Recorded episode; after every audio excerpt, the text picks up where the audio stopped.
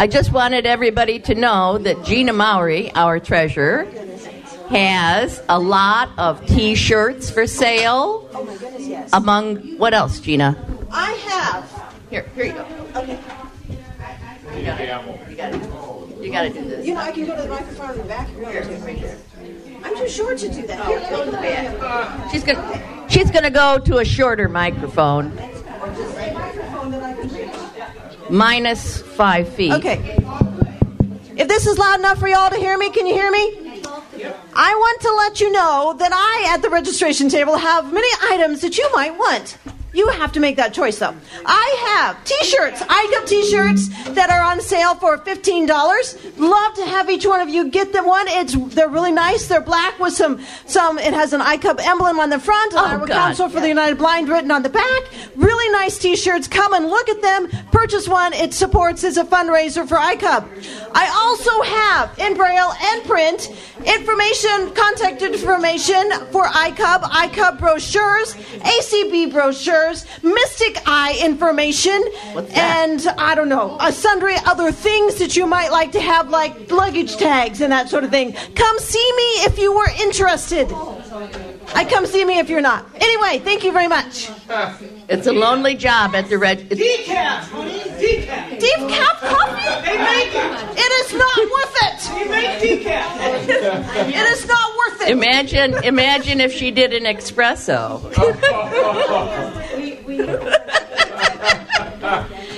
it's a lonely job out there, Gina, being a, on registration. See me, please. I need to learn from her. this morning. It's a good morning. Do you have any Teen and China dolls or anything on them or anything like that? I do not. I, we, we can think That about that's that. next year. We'll, we'll consider that. All right. Yeah, put that in the suggestion box. right. Okay. Tina, I totally need to learn from you. That's awesome. I totally need to learn from you. Love it. Wow. Love it, love it, love it, Burst love of it. enthusiasm. Love We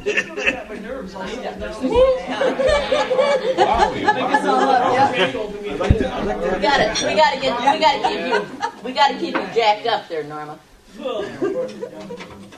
I think Gina must have had her coffee this morning. I think so too, Arlo. Yes, yeah, about five, ten cups. Needs to be medicated. I think we're actually ready. Try it. You might like it. I have nine o'clock. Anybody else have earlier? Let's get started. Mike, Yes, sir. did you have a? Ready? Huh? I'm emptying my. Come in this direction. There's another chair in this. Okay. Good morning, everybody. Morning.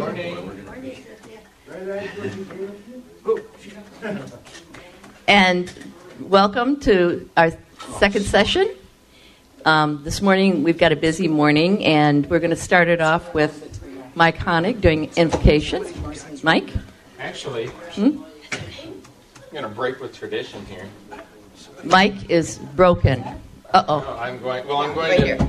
I'm going to rekindle a tradition that we that in all the activity last night that we didn't get to do. So rather than me um, standing up here and giving an invocation, I think we'll all do one and sing "God Bless America."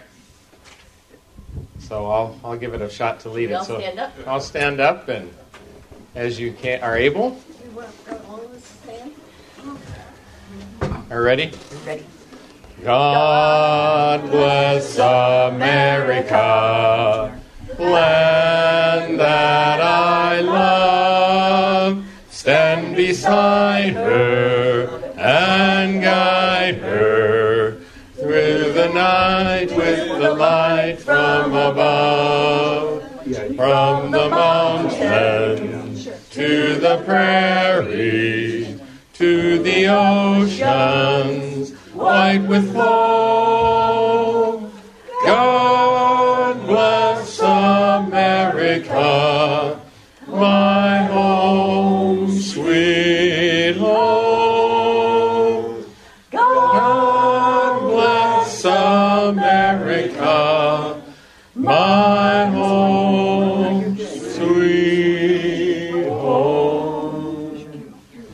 let's have a wonderful convention, and I'll do it in His precious name.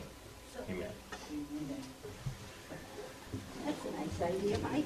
Yeah that was nice. That was a very nice. Thank you, Mike. Thank you. Um, Thank all of you, good singers out there. this morning, our very first guest is Steve Gettel, who is the superintendent of the Iowa School for the Deaf and the how? What's the full title, Steve? Well, I, I still say Iowa Braille School. and, and, and the superintendent of the Iowa Braille School. And he's come to talk to us about, you know, some of the initiatives and what's, give us an update on the school and what's been happening. And then I'm, I know he's off to Vinton this afternoon. So, Steve, um, a big round of applause for you and thanks for coming.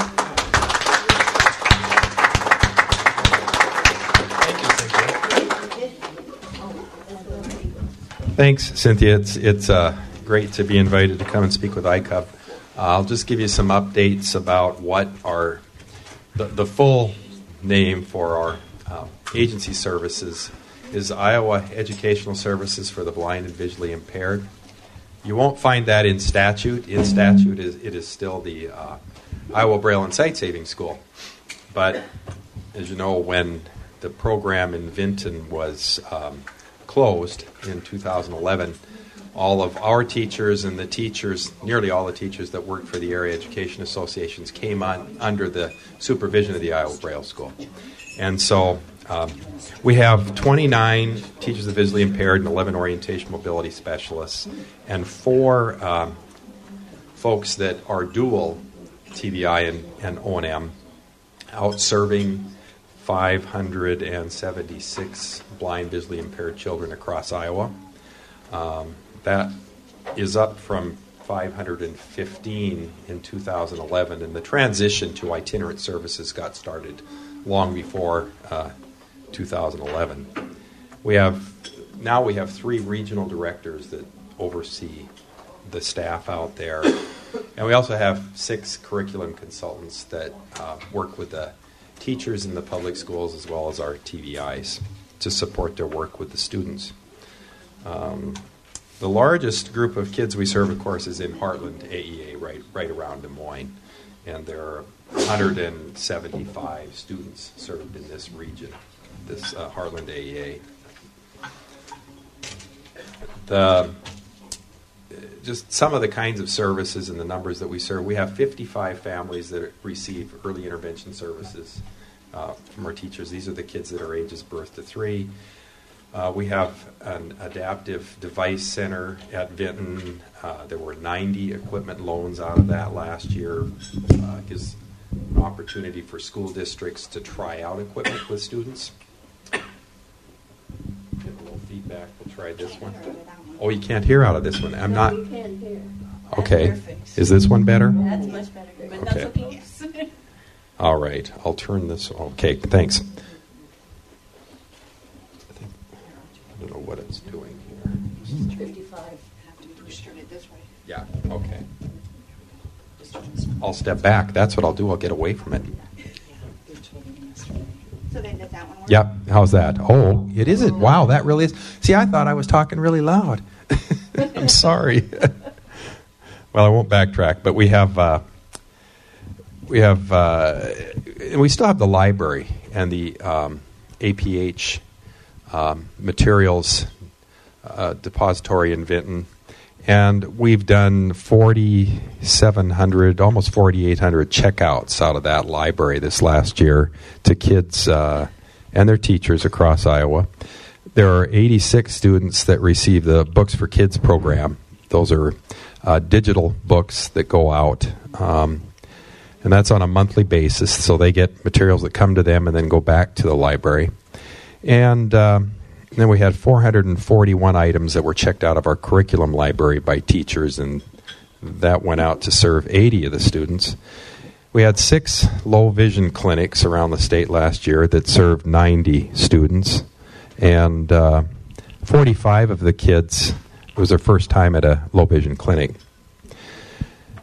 And uh, then the last thing I'll say is we have an extended learning program. You may know have heard about that, um, where the um, teachers and some of the consultants put together activities for students either on the weekend, maybe after school, during the summer, summer camps. They can be uh, day camps or uh, week long camps. And we had 33 of those activities last year, and there were 354 participants in, in those programs. The um, legislature, if you're paying attention there to that, they're winding down, and our budget will receive uh, the same increase. Its general fund budget will receive the same increase as the K 12 uh, schools budget increase. That's two and a quarter percent.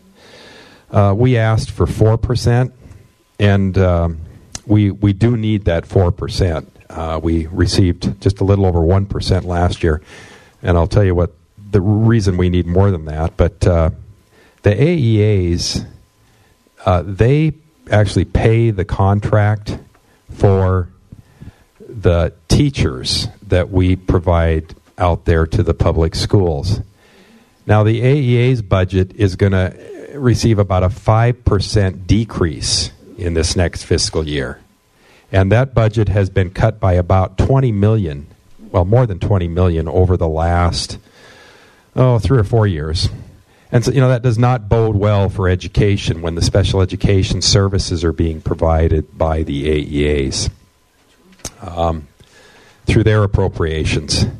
And so, you know, it, it is a, we're challenged because um, we're certainly, our, our biggest, our biggest asset really our only asset is people, highly qualified, specially trained teachers and orientation mobility specialists and, and support services out there in the school districts.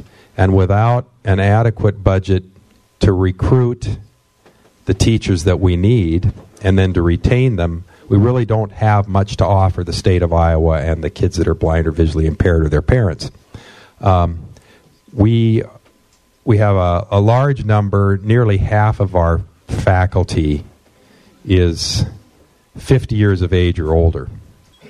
We have right now, and it's not the end of the year, going into the next year, we have seven vacancies to fill.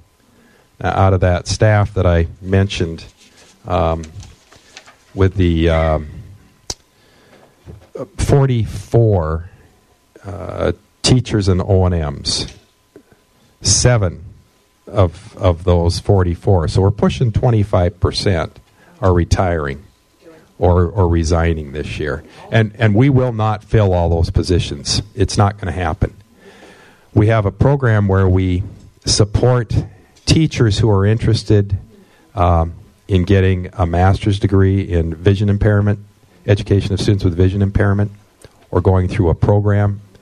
We pay about 80% of their tuition. We expect them to then work for us the match and where they're at and where the openings are don't always fit very well, but we're able to bring in about two teachers a year through that program. But we need seven. And if our salaries aren't competitive regionally, and I mean I'm talking out as far as Tennessee uh, and then west, uh, you know, beyond Colorado, if we're not competitive with all those states, we're not going to recruit them to Iowa.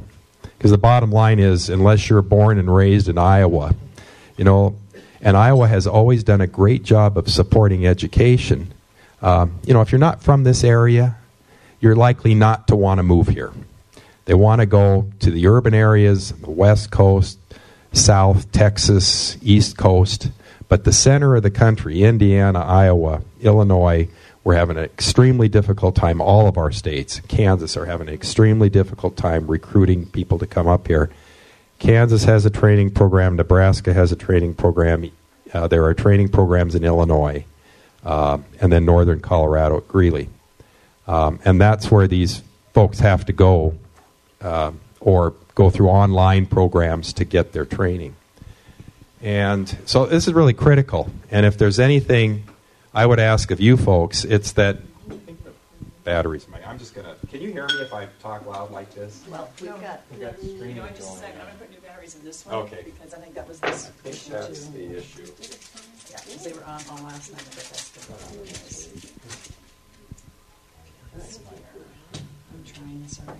That's all right. right. Because we're streaming, we have use the mic. I get it. Oh, okay. That's probably not working very well for you then when I'm You're fine. talking and not. Let's try this.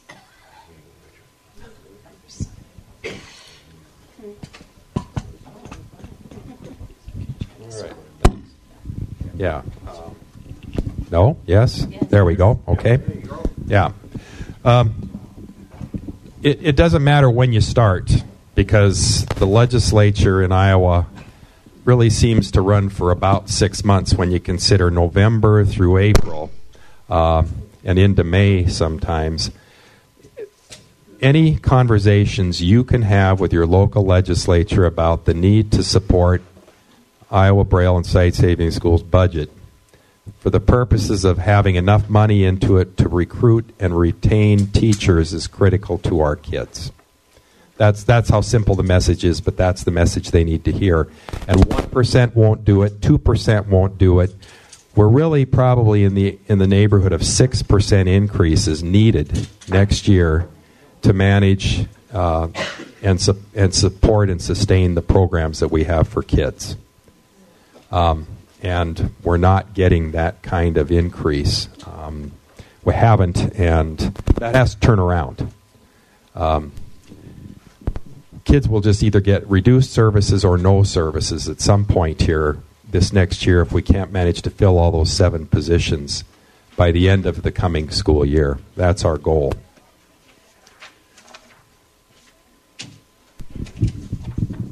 The on a more positive note, um, we, if you're following the the transition and the and the projection in terms of recommendations that came out of the coordinating council for the blind prior to a feasibility study commission that was done or committee that that met uh, before 2010 2011 uh, we've got an academy a regional academy that was proposed for Charles City up in the northeast corner of the state.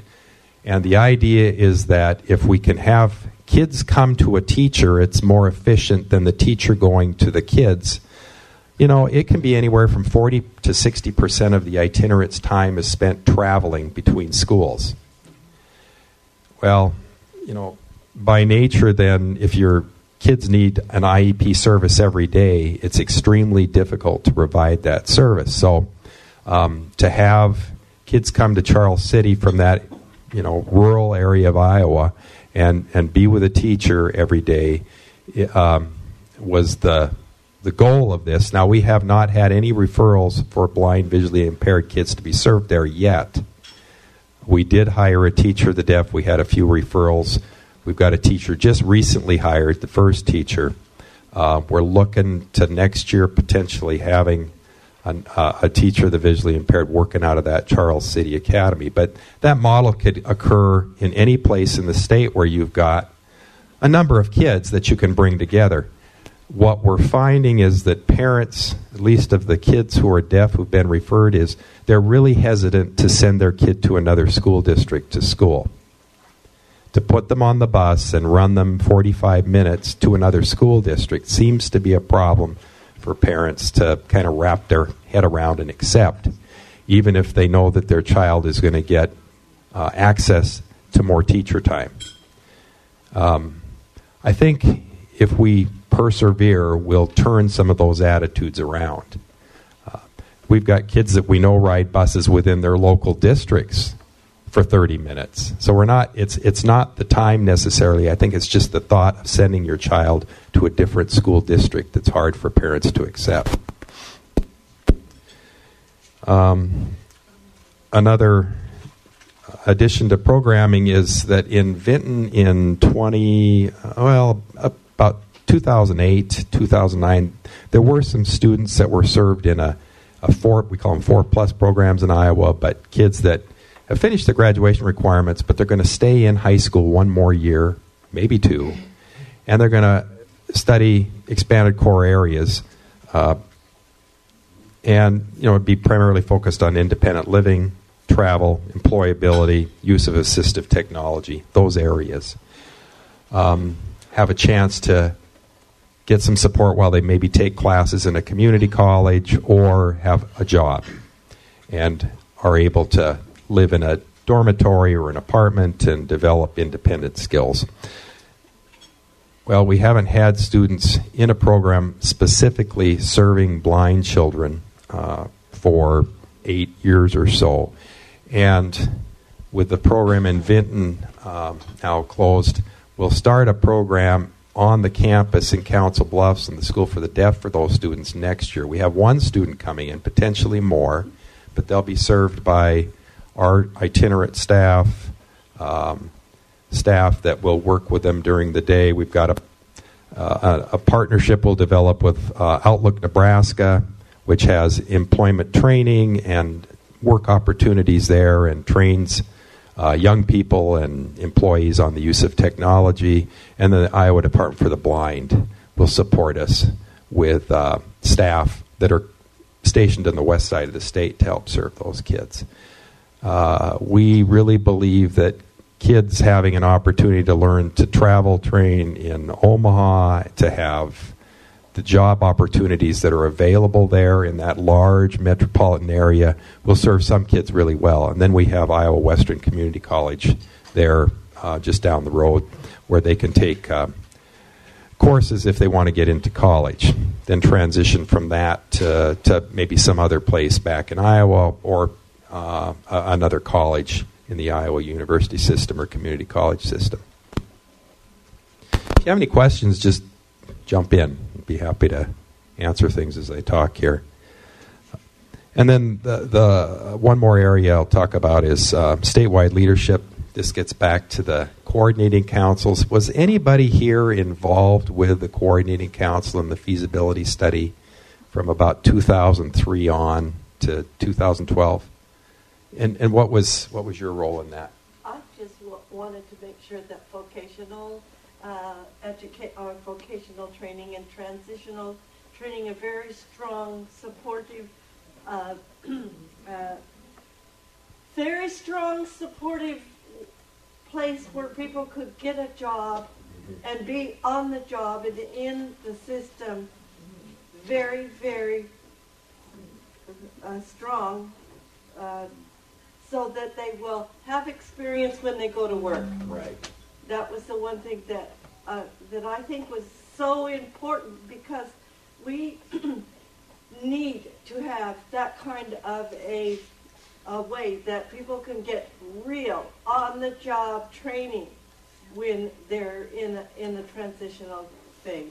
Because they go to employers and they say well you don't have any experience and so I was wanting that application to be mm-hmm uh, very strongly supported in that role, in that transitional time that I was going to those meetings. Mm-hmm. Well, thank thank you. And what's your name? I'm sorry. Elsie Monty. You know. El- Elsie Monty. All right. Well, I appreciate that comment, Elsie, because that is there are really kind of two areas that we have to really be cognizant about, and that's early intervention services for children that are just identified. But the other area is transition services. And I, I don't know if you've heard the Department for the Blind and actually vocational real, rehabilitation uh, have a focus on uh, transitional services for students. So I, I apparently, I'm pretty new here in Iowa, but after a few years of not having a summer transitional program, the IDB is again implement, uh, putting together an uh, transitional program this summer, and it's I believe it's an eight-week program. Takes uh, high school students and young adults, um, the area focus in Des Moines, and they'll be working on those ECC skills. And for kids that want another year beyond high school, that's what we're offering in, in Council Bluffs. Then they'll live in the dormitory. They will have to work on their independent self-help skills uh, independent travel, and then um, employment opportunities. So that that's really what we want to focus on with that program, and uh, and that that was one of the issues that came out of statewide leadership in the coordinating council for the blind. I. I think that an apartment situation where students have a more realistic uh, living situation might be better than a dormitory. Right, right. And we, we don't have apartments on campus, and we don't have any money either. We didn't get funding for the Northeast Academy. Uh, we've re- requested that two years in a row. I, we're not going to get any additional money for this 4 Plus program, but the way that the dormitories are set up at that campus, they are like apartments. Um, they're they're separate from the rest of the student housing, and so they have kitchens and laundry facilities, and those kids will have some supervision, young adults, but they have to do. It would be similar to living in an apartment setting. I have a question about that. Um, I guess I need, Probably need to talk about I probably do. Uh, thanks. Um, I'm wondering. You mentioned that there'd be one student going to that campus and possibly more. Um, I guess will they be living with um, deaf students? And if so, I I just know how challenging. I I've worked on served on a board with a number of deaf people, and we we had to get pretty darn creative just to figure out how to how to communicate a little bit. And we were you know middle aged adults, so we got you know 18, 19 year old kids that may have been you know kind of had a lot of focus specifically on them and meeting their needs through high school through their itinerants and their their paras, and now they're going out to a school where uh, most people communicate with ASL. So I'm wondering how, how that's going to be handled. Yeah, that's that's a, a, a good question, Mike. Um, with, we started the four plus program for deaf kids. We had just a very few kids, and that's been around for about let's see, eight years. And now we're up to somewhere in the neighborhood of 14, average about 14 students in that program. Um, the staff that work with blind students coming to that program will be specifically trained to work with blind individuals. Um, the, it, it, can be pretty isolating when you're a student of one or a program of one. We understand that. Um, the the situation, the living situation is yeah, they're in the same wing of the dormitory with deaf or hard of hearing kids. Um, not all of our students um, are profoundly deaf and only communicate in sign. In fact, the majority of the kids at ISD, um, more than 50%, communicate, can communicate. They, they will sign with their deaf peers, but they also use speech. They use spoken language in the classroom and communicate auditory orally. So the, there are some peers, necessarily peers, but kids their age that will be using auditory verbal communication. Um, the staff are hearing and will work with that, that work with the visually impaired blind students. Will use auditory verbal communication with them. The the thing that we, in partnering with Outlook Nebraska, they have a, a, a, recreation program focused for youth in the community, and they've invited us and kids that are blind or visually impaired on the west side of the state to participate with them. So we expect that students, and, and there's a primarily young adults, I say youth, but they're up into their early 20s. Expect that our students that are blind or visually impaired coming for this 4 Plus program will meet peers in that program that operates over in Omaha and that they'll be able to develop some community there. So it won't be just on the ISD campus. In fact, that, that's where the housing is, that's where a classroom is. But you know, we figure the majority of their time is going to be spent out in the community. Um, the I'm on the ACB uh, special ed schools uh, and Schools for the Blind Task Force, and you, if you have you heard much about the Cogswell Macy Act? Yeah, it was introduced in September, um, and there was a Capitol Hill Day back in March with great support from both Schools for the Blind organization, Council of Schools for the Blind, and then the uh, parallel organization, Schools for the Deaf.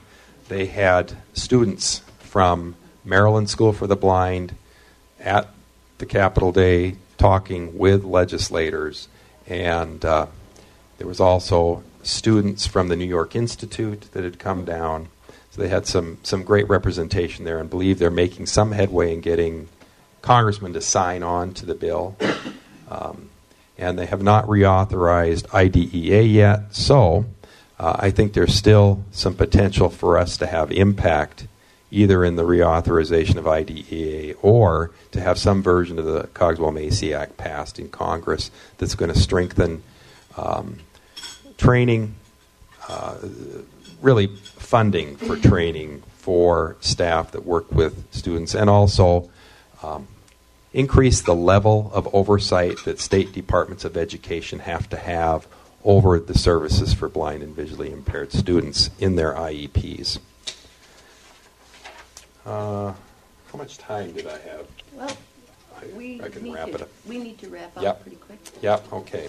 So, We need a, a couple of questions. maybe. Right. So, um, if you go to um, our website, you'll find, and that's the uh, Iowa Braille Sight Saving School. You can Google either IBSSS or IESBVI, and there's lots of information on there that gets rotated out about what we what we're doing with kids across the state, what we've done this last year with Braille Challenge, extended learning opportunities, uh, robotics camps. We've got an initiative for STEM. We've got two grants that have come in, and there are kids being connected through interactive live video between locations in the state for STEM training. Um, the and STEM is science, technology, engineering, art. Art now the A is they call it STEAM, art and mathematics, um, and we're putting some effort into that to, to get kids connected to science, and and. Uh, they're having a lot of fun with that across the state. We have uh, 10 summer programs lined up this year in six different communities across Iowa for kids to get involved with, and they're anywhere from a day camp to week long camps. Um, and with that, I guess I will end and uh, take questions. I have a question uh, regarding your, you know, the different programs and stuff that you're talking about. What are you? What I guess uh, are you going out and kind of observing as far as what your uh, teacher or what your staff members and, and things like that are doing to help these uh, students, you know, like learn technology and different things, and then are you taking that uh, what you learn? Uh, when you observe these uh, the students, are you taking that back and figuring out what you what kind of improvements you can make to your programs? Uh, that's that's a very good question. I don't do that. There are three regional directors that do that, that work with the teachers, and with the uh, we have a consultant and a, uh, AT consultant who goes out and evaluates students. If you're talking specifically about the use of technology in the classroom, and so they take that individual and his uh, he has an assistant and they can be contacted by any district or any of the teachers to come in and assist with evaluation of students and then make recommendations on the use of technology and then those things will get rolled into a student's IEP if they're needed and then that's where the teacher steps in. Uh, I, I'd like to know something about the school adventure. And uh, what I wanted to know is uh, what shape were the buildings in? Because they had such a bad time, you know, when they had that bad weather and stuff was destroyed, trees and everything. And what shape the buildings in, as I said. And, uh, oh, know, we had, it was real great. I was a student from then. And it was real great. We had everything handy. A lot of students liked it. There were some came and didn't, you know, got to get used to it like everybody else had to. And I went there for 39 to 48. So I wonder what you think about what, how they how you can tell us how everything is as, as the students and the and the uh, classrooms and everything Right. as the, as they are and the dormitories. Right.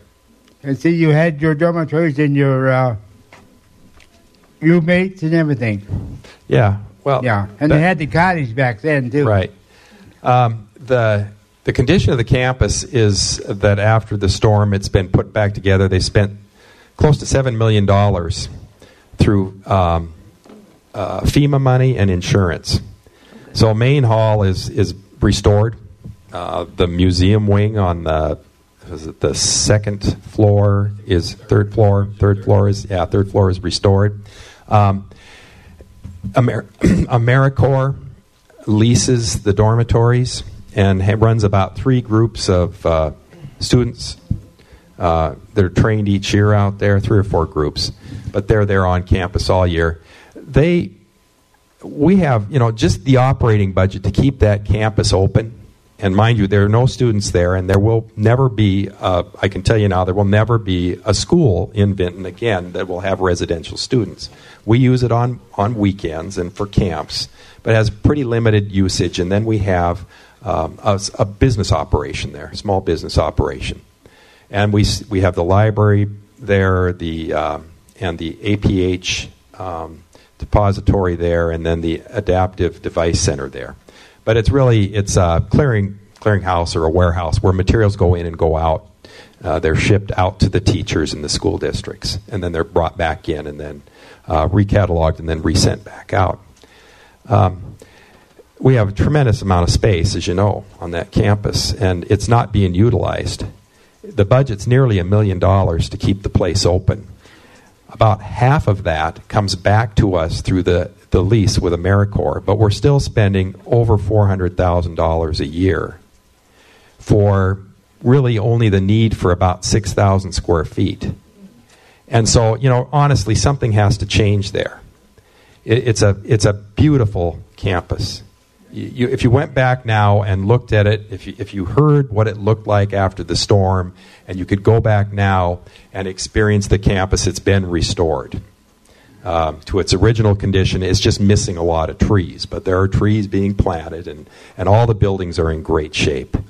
Um, it there there are probably some very useful purposes for that campus, but you have to think about how that's going to occur in a town that has less than five thousand people and is you know thirty miles away, at least thirty miles away from from population centers. So you know that's what we're investigating now. Who will come in and ha- have need for some of that space that still is there that's vacant? Uh, we want to make sure that it's used, and we want to make sure that that campus is maintained long into the future um, and has some useful purpose. Uh, but the, the building, the main hall, is, is restored and, and just as beautiful as it ever was. I have one one more quick question. You were talking about a group of young, um, like twenty age, the the twenty year old age, and that kind of stuff. I know that there's several students, former high school students in Southwest Iowa, that are looking for a group of students to make contact with and that kind of stuff. Talk about college experiences and that kind of thing. Could you get us in contact with those people?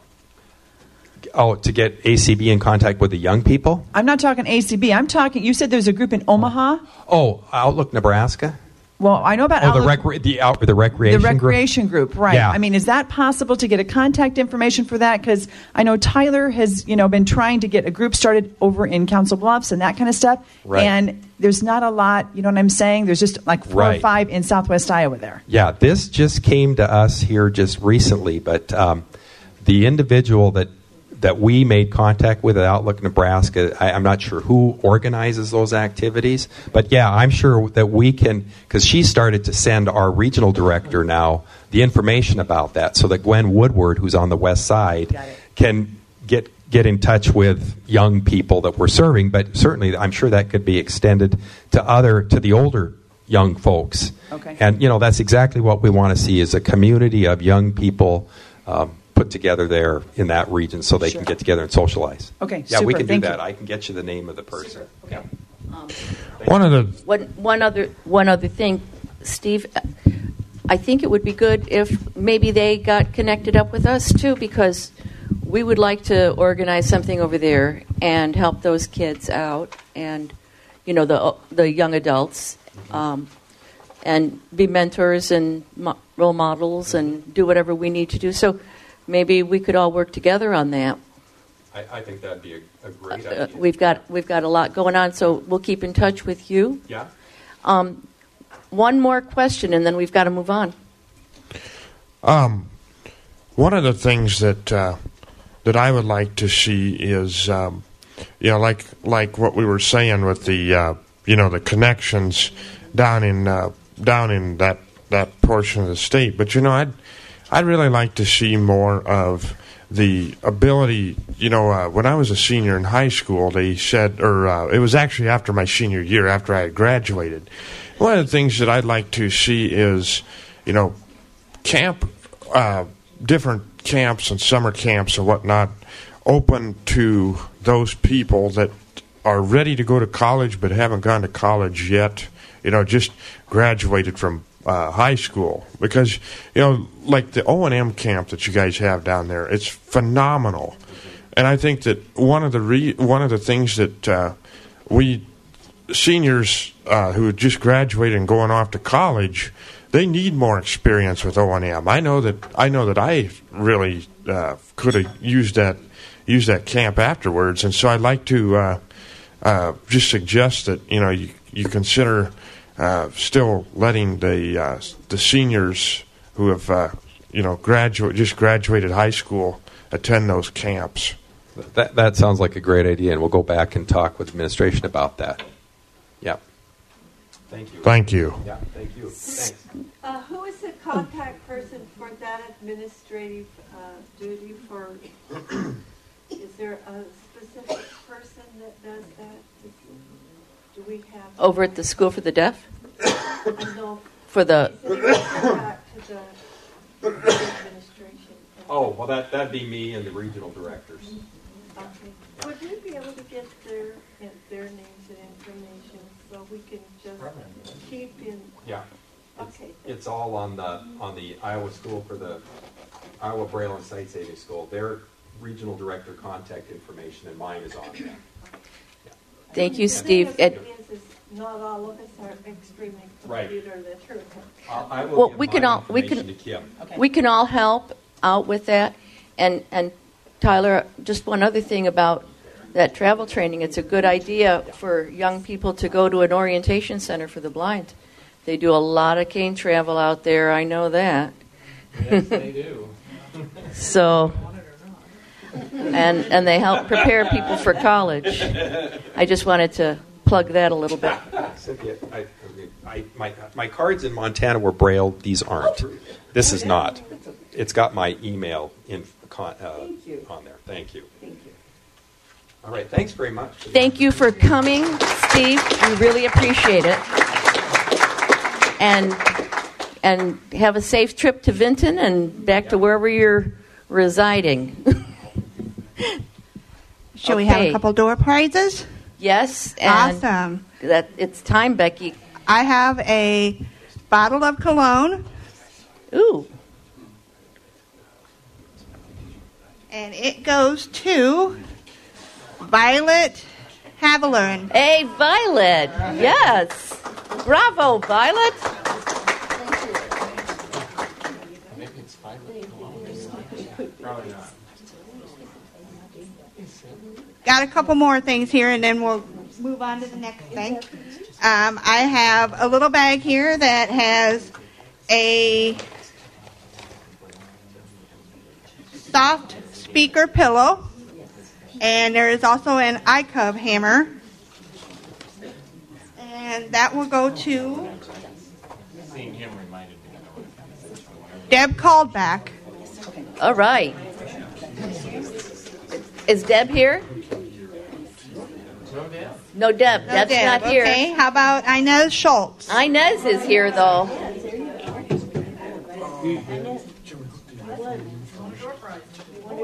Hot dog, Inez.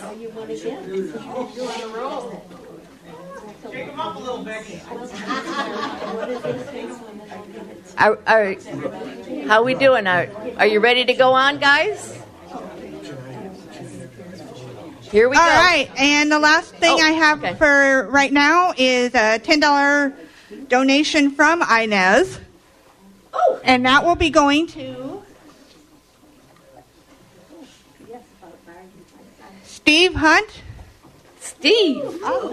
All right, you've won ten bucks, Steve. Hot dog. We have plenty more, so don't worry. Okay. Are we ready to move on here? Done with door prizes for a little bit. Thank you, Becky. Thank Um, you, Becky. And now um, we have Marcy Duty, who works at the Department for the Blind as a rehab technology specialist. Is that right, Marcy? That's right, Cynthia. And she's come to talk to us about Apple TV and um, let's see, what Netflix and audio description and all kinds of stuff. And do you have a microphone there? Do you want me up there or do you want me to stay here? Wherever it's convenient for you and your equipment. I don't have a lot of equipment, so I can be wherever you need me. Is cordless mic going to be okay for you, Marcy? Uh huh. Cordless mic is going to be fine. Okay. She's right next to you, Tony. Okay, there we go. Good morning, everybody. Thank you so much for having me today. I am wanting to introduce you to the Apple TV. So, the Apple TV is what people call a top set. And it, it comes in two components, and I totally want to pass it around. I had the opportunity to show it to Sally before my presentation. So, I want to let you know exactly what comes in the box. The Apple TV comes with a lightning cable. The lightning cable actually charges the remote. It also comes with a power cable. The power cable goes to the Apple TV itself. And it comes with the Apple TV and the remote. So I want to start by passing that around so that you guys can see it, and then I'll kind of orient you to each one of the pieces of the of everything. So it was a really hard thing to get this away from my husband. I bought it for our fourth anniversary, and he and I said I need your Apple TV for my presentation, and he's like, "Are you serious?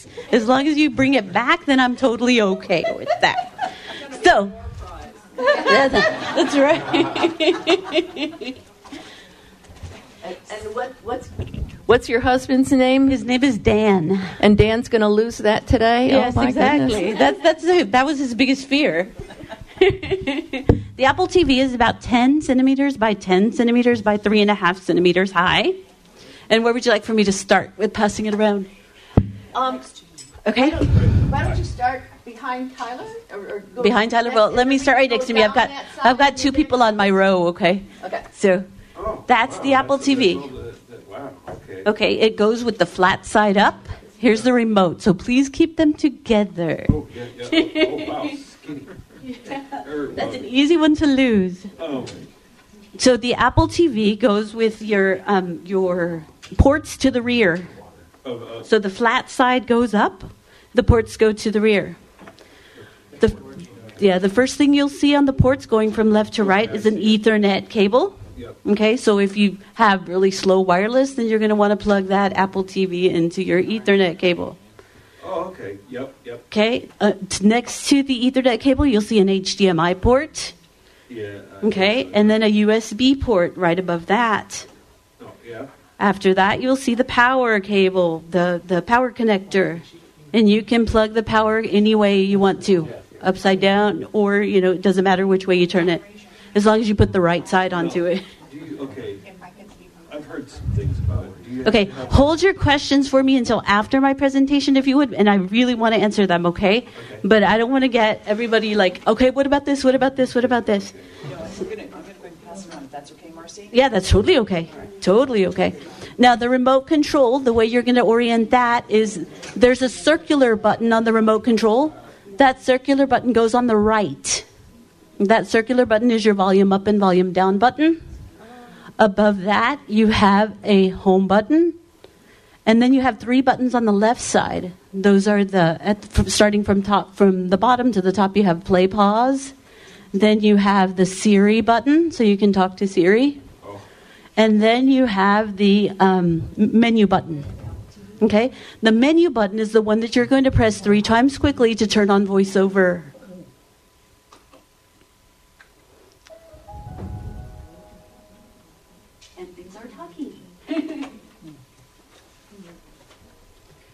The best thing about being an access technology specialist is if you have something that's already been done and it's done well, that's what you exactly want to see, right? Or that's what you exactly want to hear. My source for the knowledge is a podcast called Cool Blind Tech. The man that does the presentation, his name is Sean Priest. What was the name of that again? It's called Cool Blind Tech, C O O L, blind, T E C H, coolblindtech.com. So the Apple TV is called a top set, like I said. So it's not really the TV. We have a 65 inch TV at home, and you don't actually have to have a screen to watch the Apple TV. Okay? You can hook it up to speakers or to a home theater system, something like that. I'll pass around the power cables and the HDMI cord so you guys can see those, okay? So you're saying you can watch it without it? Yeah, you can listen to it without a screen.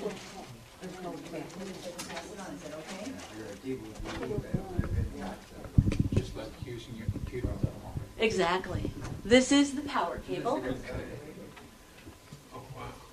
Oh, yeah. And the HDMI cable doesn't come with the Apple TV. This is something you guys have to buy. Yeah.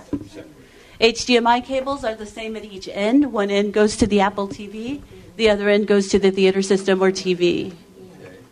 Here's the HDMI cable. And you can pass that behind you if you'd like. Tyler will be the last one to see it.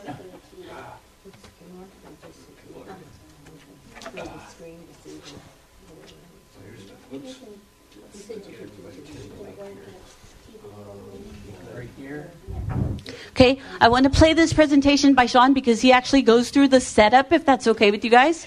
Because he's great. He's awesome. And I have a Bluetooth speaker that I can probably put on the on the microphone. Got it. So here we go. Does it have an input there? We can hook it right to the mixer. No input. No input on the Bluetooth speaker. Okay,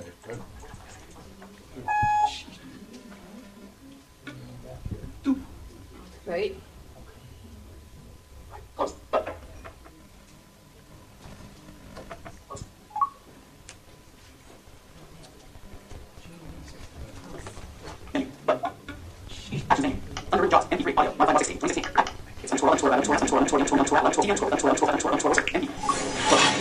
Too much coffee? Welcome to coolblindtech.com.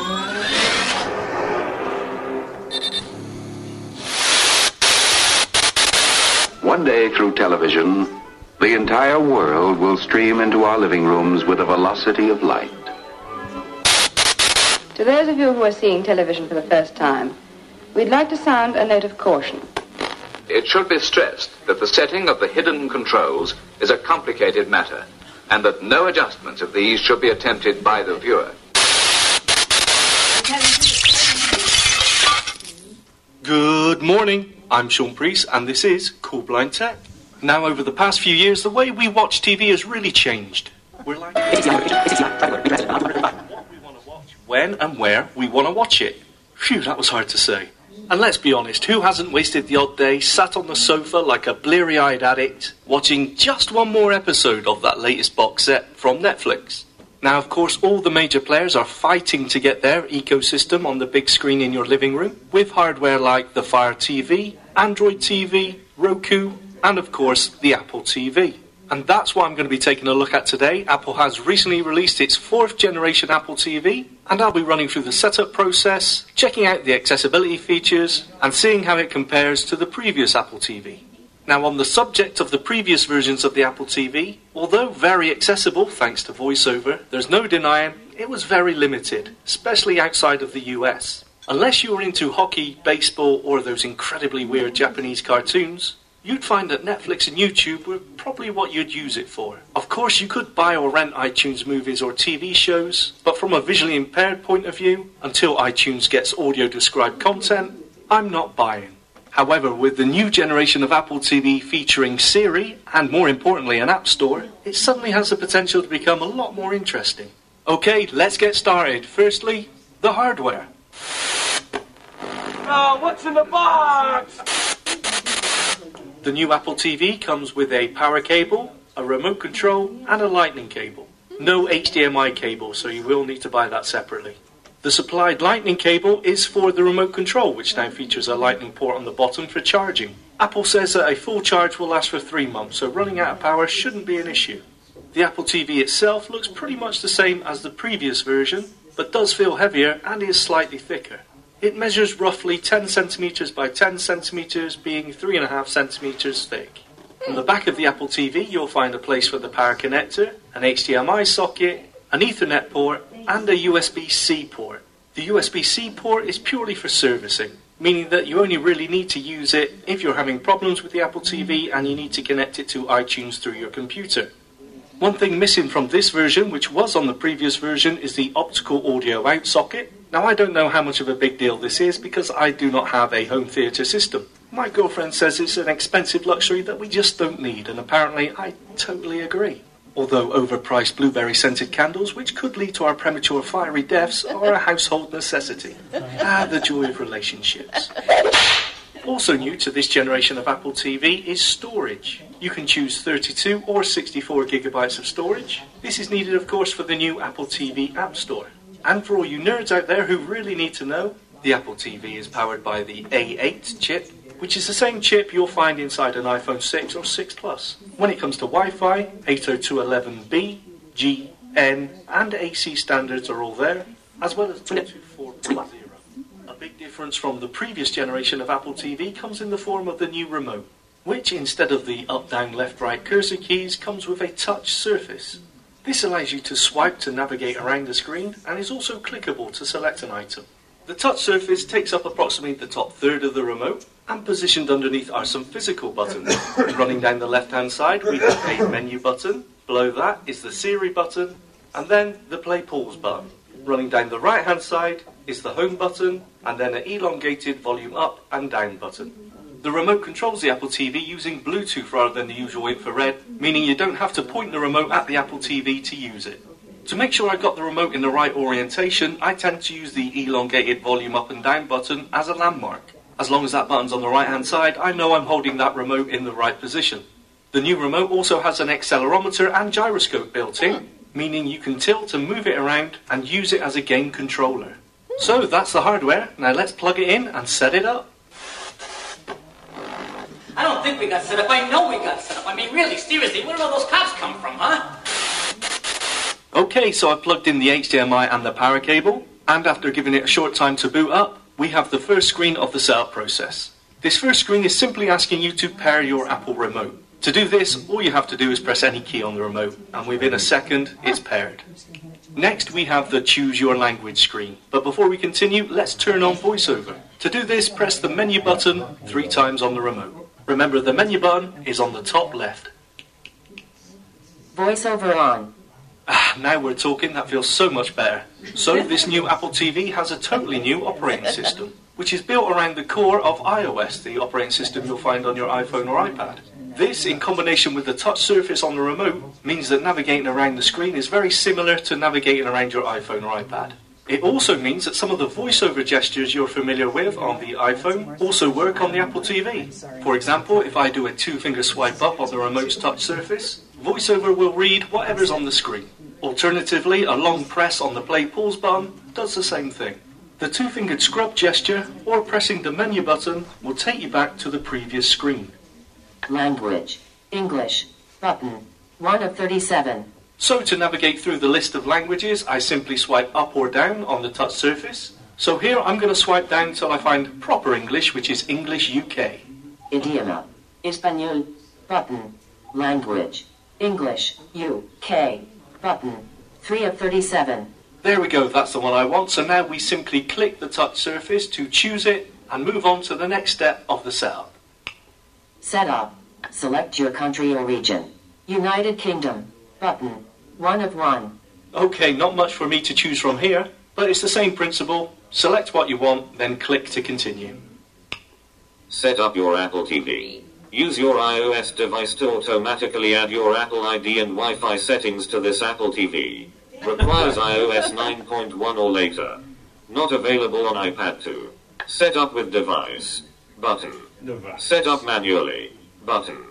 Yes, I know, I'm sorry, the UK Daniel voice on the Apple TV is absolutely terrible. But this step introduces a great new feature for setting up the Apple TV. If you choose the Use Device option, then the Apple TV will grab all the information for your Wi Fi network and Apple ID from your iPhone or iPad, oh, which saves you having to enter them manually.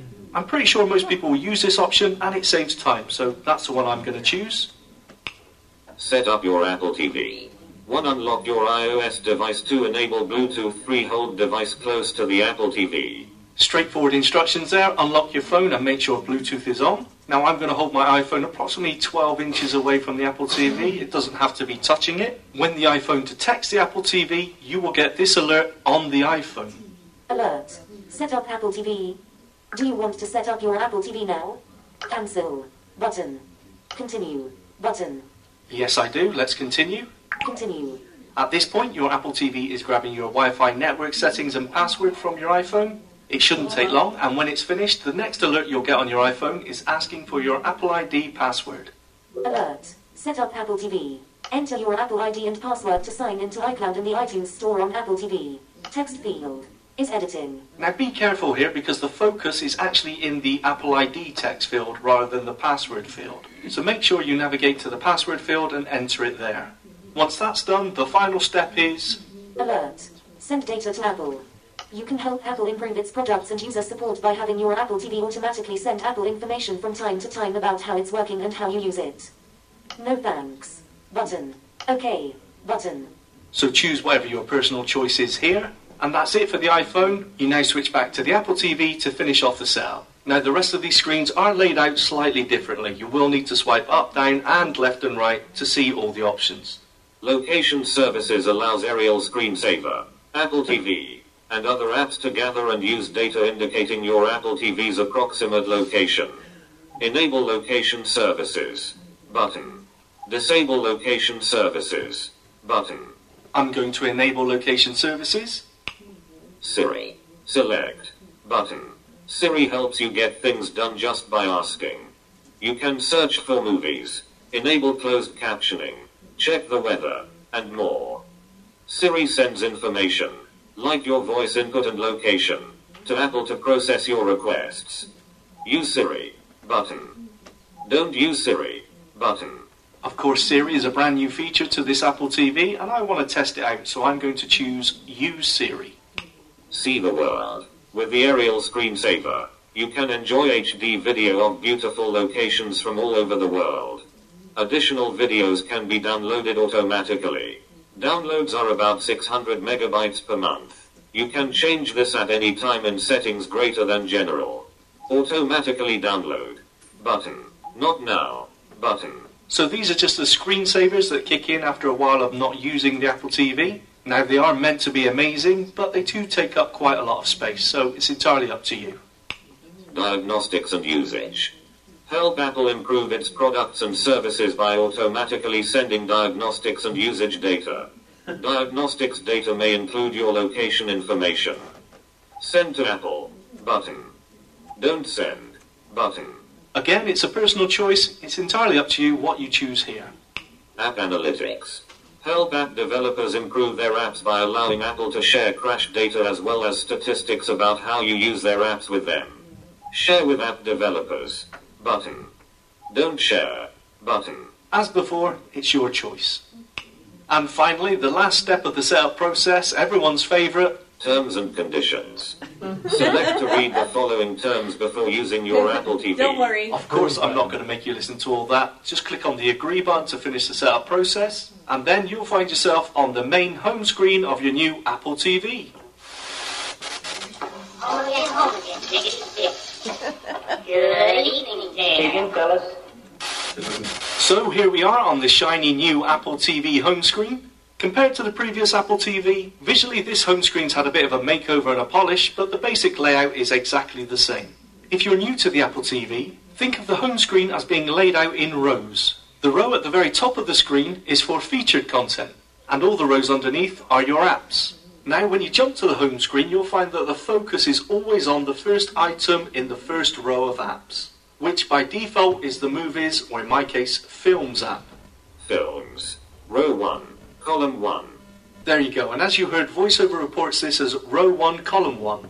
Now, you would think the row above this, the featured content row, should be called row 1. But it's not, as sometimes it's empty, there's no featured content to display, so you can't navigate to it. So the first row of apps is actually considered row 1. I know that sounds really confusing, but this should make more sense as I show you around. Anyway, so currently we're on films. This allows you to browse, buy, and rent movies directly from the iTunes Store, as well as watch any films you've previously purchased through iTunes.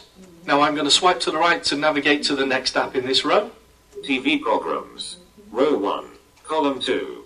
TV, again, this is a direct link to the iTunes Store. You can buy, rent, or watch your previously bought TV shows. Swipe right again. App Store. Row 1. Column 3. Yes, the Apple TV App Store. I think this is a game changer for the Apple TV. As I said, the previous Apple TV was very limited. You only had the apps, or channels as Apple called them, that Apple gave you. Opening up the hardware to third party developers can only be a good thing. Just look what it did for the iPhone. We'll come back to the App Store and take a closer look in a minute, but for now, let's swipe right again. Photos. Row 1. Column 4. Photos app, pretty self explanatory, allows you to view your iCloud photos. Music. Row 1. Column 5. The Music app gives you access to, well, Apple's music service, of course. And that's it. You get five apps per row. This is the last item. If I try and swipe right again, I can't. You simply don't move. And that's why I tend to think of the Apple TV as laid out in rows. If you're on an iPhone or iPad, if you swipe right at the end of a row, you simply move down to the start of the next row. On the Apple TV, that doesn't happen. To move to the next row, I simply need to swipe down. Settings. Row 2. Column 3.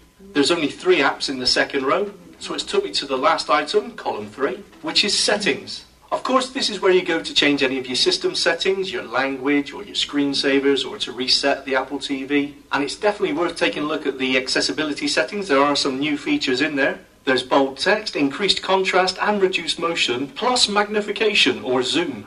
With zoom enabled, you can do the two finger double tap and hold, and then swipe up or down to zoom in or out of the screen, which obviously could be pretty useful for low vision users. Okay, let's swipe to the left. Computers. Row 2. Column 2. The Computers app allows you to browse any iTunes libraries you may have stored on your desktop computers. To use this, you need to enable home sharing on iTunes and on the Apple TV. It's a feature on the Apple TV that I've never had a need to use, but if you've got a lot of media content stored on your desktop, then this could be useful. And finally, swiping left again. Search. Row 2. Column 1. Search. Now, this is new to the Apple TV. Apple actually calls it Universal Search, and it was a big talking point when it was announced. Now, the reason it's called Universal is that rather than just search iTunes content, it can. All right, you guys. So that's Apple TV. That's exactly how it's set up. That's how it works. There are some beautiful things you can do with Siri and the Apple TV. You can ask Siri who's starring in a movie. You can ask Siri to rewind for you, to fast forward for you. Um, like you can say, rewind 10 minutes, or you can ask Siri, what just happened? And it'll rewind one minute for you and re show it. You can ask Siri, what did they say? It'll rewind for you 30 seconds. Just some really neat things that you can do with Siri and the Apple TV. Um, want to talk to you guys about a website that I learned about on Facebook when I commented about how, or when I posted about how accessible Netflix was and how wonderful they were doing with um, audio description. Somebody sent me a website that I'm happy to share with you guys by text or by email if you just pass me your contact information. This website has a link to about 3,000 audio described movies, just the sound files, though not the pictures. If you guys need pictures and want to um, watch audio described movies with sighted people, there is a service called Computers for the Blind. Yes, they're known for providing computers, but they also have a big list of movies that you can check and they will send you the DVD kind of like a library. You pay $25 and you get the DVDs. And that's what Dan and I do. That's how we enjoy mu- movies together. The audio description website is absolutely awesome. I have gotten to watch um, The Good Dinosaur, Finding Nemo, on the on the way back and forth from trips to um, different places where I go for work. I get to watch these audio described movies. We plug them into the car speakers and we're watching audio described movies. So I'm happy to pass that website along. Um, when Sean did this podcast, the Apple TV did not have access to Bluetooth keyboards so that we could type into the search, and you actually actually had to go into the numeric keypad and type in the keys. But that's not the case anymore. Bluetooth is absolutely possible, and you can pair a Bluetooth keyboard to your Apple TV to do searches and to type into the different places that you need to type, especially passwords, right? Oh, yeah. I am happy to take any questions, happy to help you with whatever you want to know about Apple TV. It's a wonderful thing. I'm glad it's here. Um, yay for Apple for all the great things that they're doing with accessibility. So there you go. That's my story, and I'm sticking to it. Okay. well, you're. Marci, I have, we have at home, um, a smart TV, which Penny, you know, doesn't make noise when it goes on and off. Can you come up to the Yeah. microphone, Sandy? Or can I bring it to you? We've got one up here. Sandy, there's one up about two brothers. No, Keep Coming. keep coming. Keep coming. Here's the microphone. There's a stand there, but I Right don't see here. the You're microphone. right. in Oh, the microphone. Oh, Sandy, the microphone isn't. She has it. Well, then, There's no microphone. then, I'll then bring it to Marci's going to give it to you. Speak into the stand. I can do that. Okay. Okay. Um, okay, so we have at home uh, virtually all the movie channels, right? You know, the HBO and Netflix, not Netflix, you know, all, everything you can get on the TV. Showtime. Movie channels. Right. And we have DirecTV. So I get, right now, to, to find out what movies are on, I go to Zap2it uh-huh. with this device, can I use this device to access the menus on the TV screen so I'll know what's on TV? This device doesn't allow you to access menus on your smart TV. What it allows you to do is to search different services for a movie that you'd like to see. For example, I like to see comedies that um, that star a particular person, or I'd like to see some drama films that are available to be seen. So this device will allow you to search like Netflix, allow you to search like Hulu, allow you to search different things for the movies that are on. Okay, but it won't let me search HBO and. Those kind of things. Okay, okay. But I could get on Netflix if I have a subscription. Yes. And then this device will allow you to search It would allow me to do that. Okay, all right. Sounds cool. I think we see one in our future. So I was telling my husband. What else can I answer for you guys? Marci, could, uh, could you bring. We Bring the microphone back, sure. We need another microphone. Oh, do you want the microphone? I have a comment. Yeah. You want Yes. it over here? Where do you guys Oh, here we go. Here we go. Jeff. Yep. We have Jeff Bishop. Can you come up and. He's here. Oh, all right. Over here. I called for We've got the mic. Here, I'll bring it to you. You can talk. Norma's got it first. All right, Norma. Two things. Once you select your voice, can you adjust pitch and rate? Here you go. Okay. And the second, um, if you don't have an iPhone, will it still find my Wi-Fi? Yes. But then you're going to want to pair it to a Bluetooth keyboard because you're going to have to put in the key. Well, I'll never have one of these, but go ahead. Yes, Anyway, just it asking. Yeah, you can manually you can manually configure it.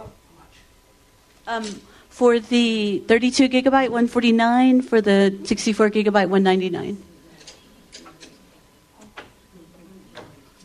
Okay, so good morning, everybody. Morning, Dad.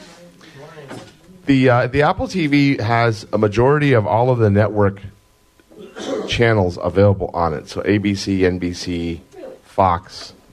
Uh, so you can download their apps, and a lot of the content that's available there is on demand. So you don't need to necessarily watch it, you know, when it comes out at 9 p.m. You know, on on Monday night. Um, so the need for, say, a TV guide type experience is not absolutely necessary on the Apple TV, and most of the apps are very, very accessible. So it makes it really nice to be able to uh, to get at all that Um, even the Hulu app, the Hulu app is now accessible as well. So if you have a combination of say Hulu and and uh, Netflix, you pretty much have almost all of the programming that's available uh, on and the CBS app. So you need all three. So you need Hulu, CBS, and and Netflix, and you'll pretty much have almost all of the content that's aired on uh, public TV. So the channels you can you know get over the air. But what about HBO? HBO, they do have an app. Um, you can you can uh, subscribe. You do not have to be a cable television subscriber. You can just pay the monthly fee, and that's also true of CBS as well. I think it's six dollars a month for CBS access. And if you're a Star Trek fan, you can watch all the old Star Trek episodes and all that kind of fun stuff. So you're famous. I heard you on the FSCast. Oh yes. Anything else? Any other questions I can answer about Apple TV? Yes. How do we give you the contacts about the uh, descriptive audio website you were talking about? Please send me an email or um, send me a text. My email is Marci Duty, M A R C I D U T Y, at iCloud.com. At what? ICloud. iCloud. Uh huh. My, my telephone number for texts 214 732 5788. I'm from Texas, in case you guys didn't know. 214 Dallas. Oh. Marci, ma'am. Um, you say you don't you don't really need to plug this into your TV. This is true. You can so I plug it can into use speakers this, or a home theater system. Yes. I, I mean I, I wouldn't even need to hook it up to my cable system. I, it just needs a Wi-Fi connection. It needs an HDMI connection. Now, where would would that would you get that like through your cable box or something like that? Radio Shack, Best Buy. They're out of business. No, I mean I have an HDMI cable, but where you would could you could plug it into speakers. You could plug it into a home theater system. You could plug it into a TV. So I, pl- I have we have ours plugged into a TV because we need the video. But I know some people that have it um, with no no screen. So you could plug that into it. Oh, okay. In, in just into speakers then. Yeah. That's all right. You do that? You hook us, neither one of us, except when the grandchildren come. We, Then you plug it into the and we TV. have to have the TV. Uh-huh. I I think this is such a cool thing. It needs to go into an amp, though, not just speakers. It's not self-amplifying, is it?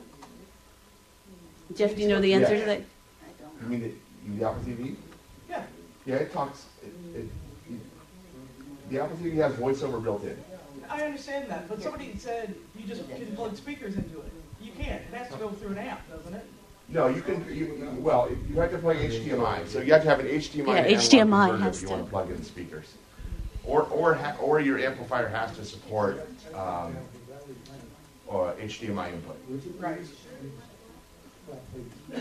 Ours comes through our phones.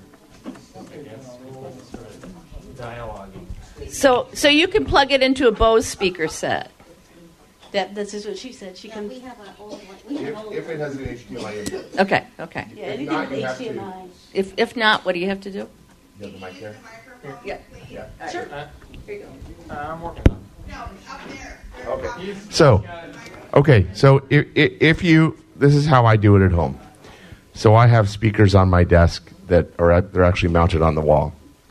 We have it's a little more complicated, but it but it works well. So what we what we do is we have the TV. The TV, if your TV has a earphone jack on it, so that you could plug in headphones, then you can take that and plug that into your speakers. If it does not, if it only has HDMI, um, the Apple TV really only supports HDMI. Okay, so if your television only has an HDMI input, then what you're going to need to buy is an HDMI to analog converter. These are generally around thirty dollars or so, thirty to forty dollars. It's a little box that basically converts the HDMI signal to analog. Then you have standard ports on it that you can then plug in your speaker to, and then you have full access. So, if you don't even have a um, now, I have not tested this, but you you have been able to do this in the past. If you do not even have a television, some have been able to get the older Apple TVs to work just by connecting them to to speakers. Um, this may this may not work with the new Apple TV, but if you want to hook it up to your older hi-fi system, then you definitely can. You're just going to need to buy a an HDMI to analog converter, and uh, they're on Amazon. You can find them. They're they're relatively inexpensive. I, I would I would be careful. I'd look at the ratings on them. Some are better than others, and so I would not necessarily go with the cheapest thing out there. You always get what you pay for, right? So just you know look at reviews really really carefully, and you know you'll you'll find one that works really really well. What about Bluetooth speakers? Yes, Bluetooth works fine. Absolutely. Yep, Bluetooth works great. But don't you need an HDMI? Not for Bluetooth because it supports Bluetooth directly. Oh, so if you have. Bluetooth is wireless. Right. Yep. So if I had Bluetooth speakers, It would work fine. I would not need to worry about this HDMI connection or anything like that. Wonderful. Okay. That's one less thing to have to worry about. I mean, this gets around my problem with televisions. and that's not knowing whether they're on. Other questions for Marci?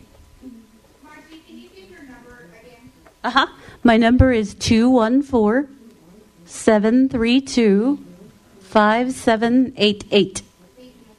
And and Marci, just one other thing, um, was was the vault for of three thousand movies at Blind Mice or No, it's an actual website that you can just click on the movie you want to listen to and you can listen to it, or if you're on the computer, you can download it.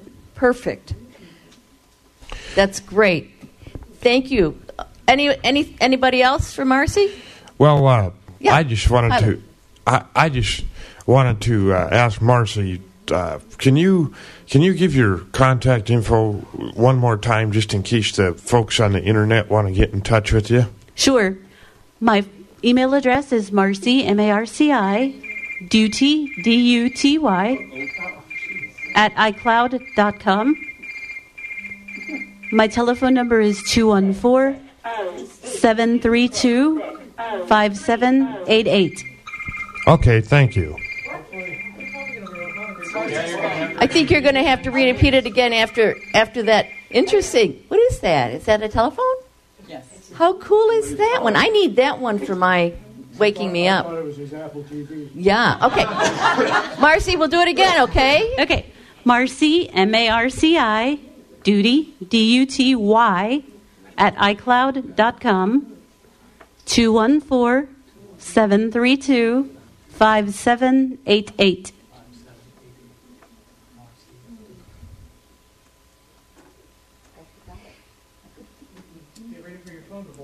No problem. I like people. I think you do, yeah. Marci, thank you so much for My coming. pleasure. And and you know, we have some stuff going on today. You're certainly welcome to stay with us and you know come to our banquet tonight and hospitality and whatever. I I know you were um, a member of ACB Texas. I was. I was secretary for Dallas ACB. Yeah, and you're certainly welcome to come and join us if you'd like. Thank you. And we we'd, we'd love to have you. Thank you. Thank you. Thank you very much. Let's hear it from Marci.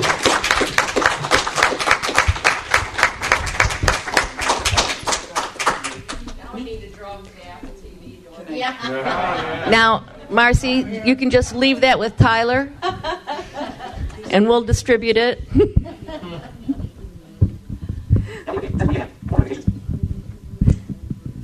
How about some more door prizes? I, I think so, Becky. I think I think we're ready to awesome. win something. Okay, the first item I have up is a. Uh, it's a little brown jug and it's ceramic. you can use it for like um, syrup or different things, or you can even just use it to set on a shelf. Along with it is a, another ICUB hammer. Ooh, we got another ICUB hammer. And the lucky winner is Becky Dunkerson. All right. I, I would make sure that Norma doesn't know where that little brown jug is. Okay. How many people in this place love chocolate? Oh yeah, yeah, yeah, yeah, yeah, yeah. All right, we got a lot of chocolate things coming up um, throughout the day and tomorrow. What I have is a glass that's probably about 10 inches tall, filled with candy bars. There's Butterfingers, uh, Baby Ruth. It's just an assorted. Uh, it's, I'm going to guess there's probably 10 or 15 candy bars in here. And the winner for that is. Exactly. Uh, let's see here. Norma Bogey. Oh, Norma gets a chocolate. Norma's gonna have to work out a lot now.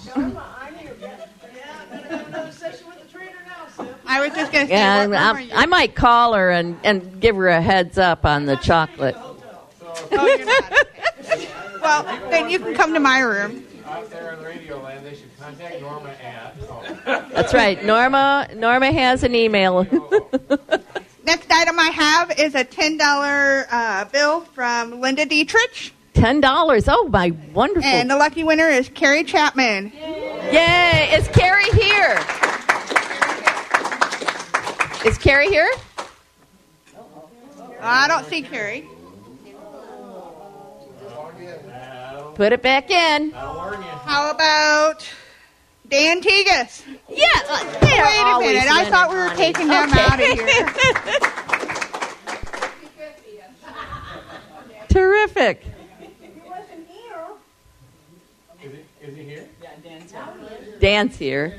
Dad, if you carry that in half, it's you five dollars.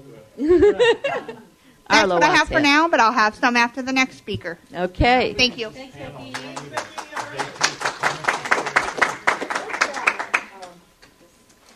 Let's see. We're looking for Jeremy Johnson Miller. Hi, Jeremy. Come on up. And is Carol here? Carol Flickinger? Okay. Arlo? Do you have a panel or is it just? It's going to be Chelsea. Let's see. Do you want us to sit? Or where do you want? Where do you I'm want right up, right up here. Right up here. Okay. Um, well, here we are again revisiting transportation.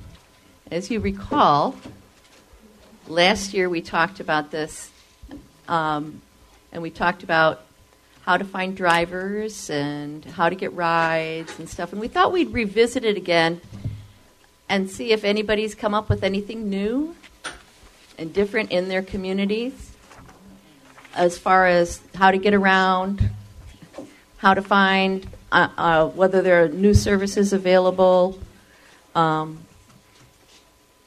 as well as you know how to how to get rides from people like people who drive Uber vehicles, etc. Um, and in addition to that, it came to our uh, understanding in a, in a very big way that it's really hard to get around the state of Iowa with the current transportation systems that are available. So we invited Jeremy Johnson Miller, who is um, a mobility coordinator from the Iowa Department of Transportation. He's going to talk to us about what they do, and we can ask him some questions too. Um, and then also talk about the um, Transportation Summit that's coming up in May. But first, Arlo, uh, suppose we ought to talk about how to get a ride around Des Moines or any other community? I think that's probably a good idea. There you go. Welcome, everybody. Glad to see you all up this morning. Morning.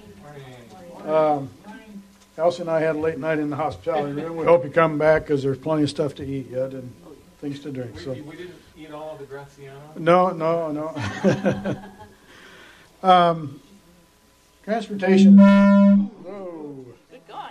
I'll, I'll stand back a little bit. Transportation is always a big issue for all of us, and I think that's why we invited Jeremy, Jeremy, Jerome? Jeremy. Jeremy, uh, to give us input on what's being going to be available from the state and, and what the issues are. We want to let him know what we all face as blind users of transportation. Um, and his input, I'm sure, is getting from city to city and, and that kind of thing. Although, for most of us, it's how do you get to the bus stop? How do you get to you know bus transportation loading facilities? How often do the buses run? How often uh, can we plan to get there? Can we go in one day and be back in one day, or do we need to wait for the next day to come back? Uh, so that, those are some of the issues that we wanted to talk about uh, with all of you, and I think he needs to hear our input so that he can help with the planning. So I think I'll turn it over to you and let you talk about what's going on and what your plans are.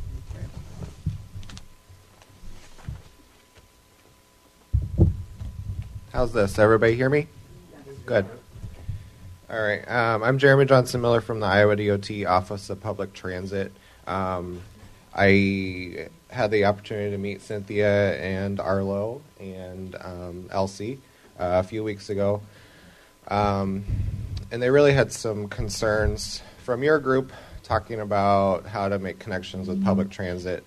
Um, my job really is public transit, and so I really wanted to outline what our office does um, as compared to you had mentioned Uber and maybe some other um, what we call intercity bus programs, and so I wanted to outline what that meant to us and how that all works um, in Iowa.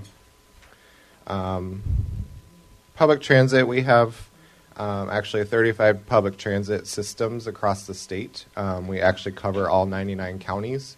Um, so that's something that a lot of people do not um, realize. And so that's the one thing that I like to tell people is that there is public transit available in all 99 counties. It may look a little different. It may um, operate on different uh, time frames, but it is available.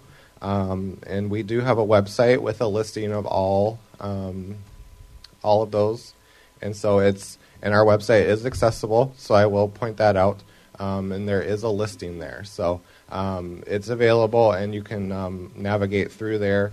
Um, and so one of the questions that Cynthia sent me was, how do we know where where the bus stops are? How do we know how to get that information?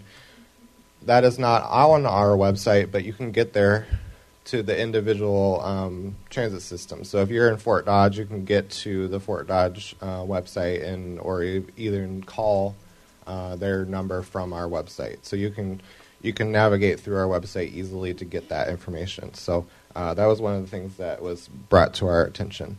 Um, we do. Uh, last year, we provided 28 million rides uh, to the entire state. Um, so that's it's fairly fairly low for the entire country as compared to like Chicago or, or New York or something. But for the entire state, that's pretty high. Um, we have about 1,600 uh, vehicles across the state. Um, they can be smaller, they can be big buses, uh, whatever you see along the roads. Um, we operate in, th- in three different styles of public transportation across the state. Uh, we have what's called demand response. Um, that might be in the rural areas um, where it will go pick you up from your home and take you directly to your doctor appointment or out to lunch with friends or um, wherever you might want to go. Fixed route is in the more urban areas where um, there's a physical stop that you have to make make it to um, and navigate through the street to get to that stop. Along with the fixed route is what we call ADA complementary paratransit, um, and is that that is for individuals who cannot make it to that fixed route stop. So um, there is a little bit of a process to get qualified for that. Um, many you, many of you might know about that process, so um, that's it's there for you. It's there to be used. So um, if there's any issues with that, let us know.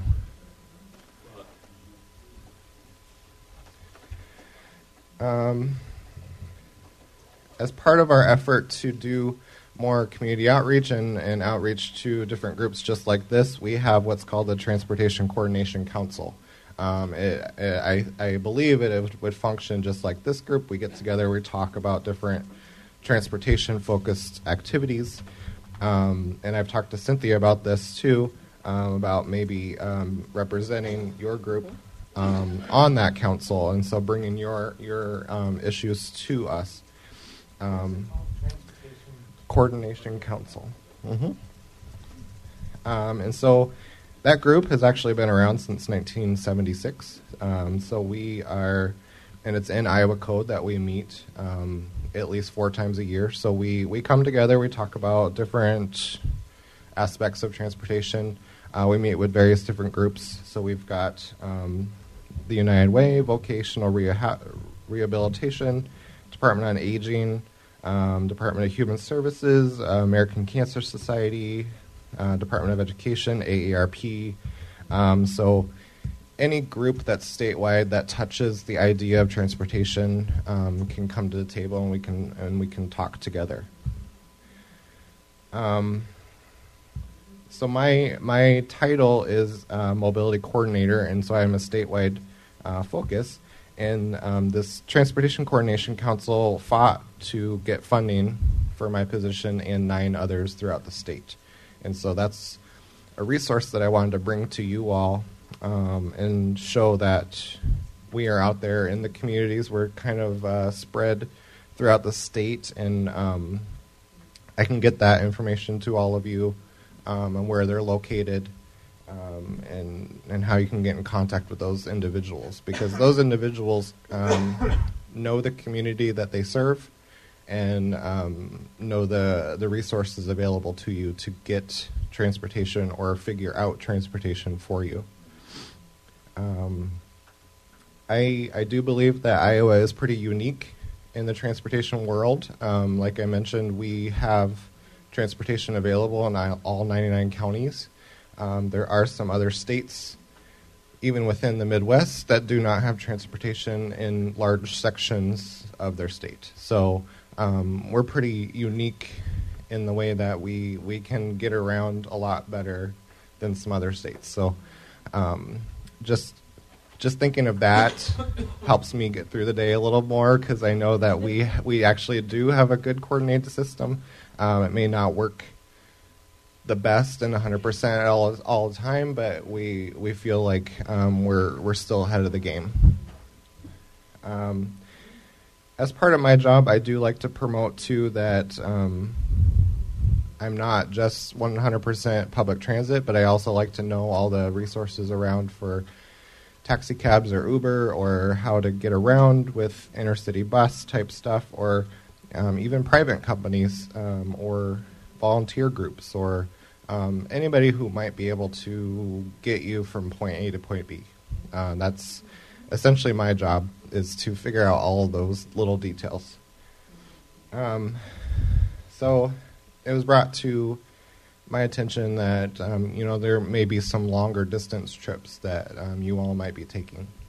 Um, something that we have a little piece of in our office is intercity bus, and we we have some funding that goes to Burlington Trailways, Greyhound, Jefferson lines. And so we, we have that information on our website as well. Um, I'm not sure if our maps nope. are not accessible.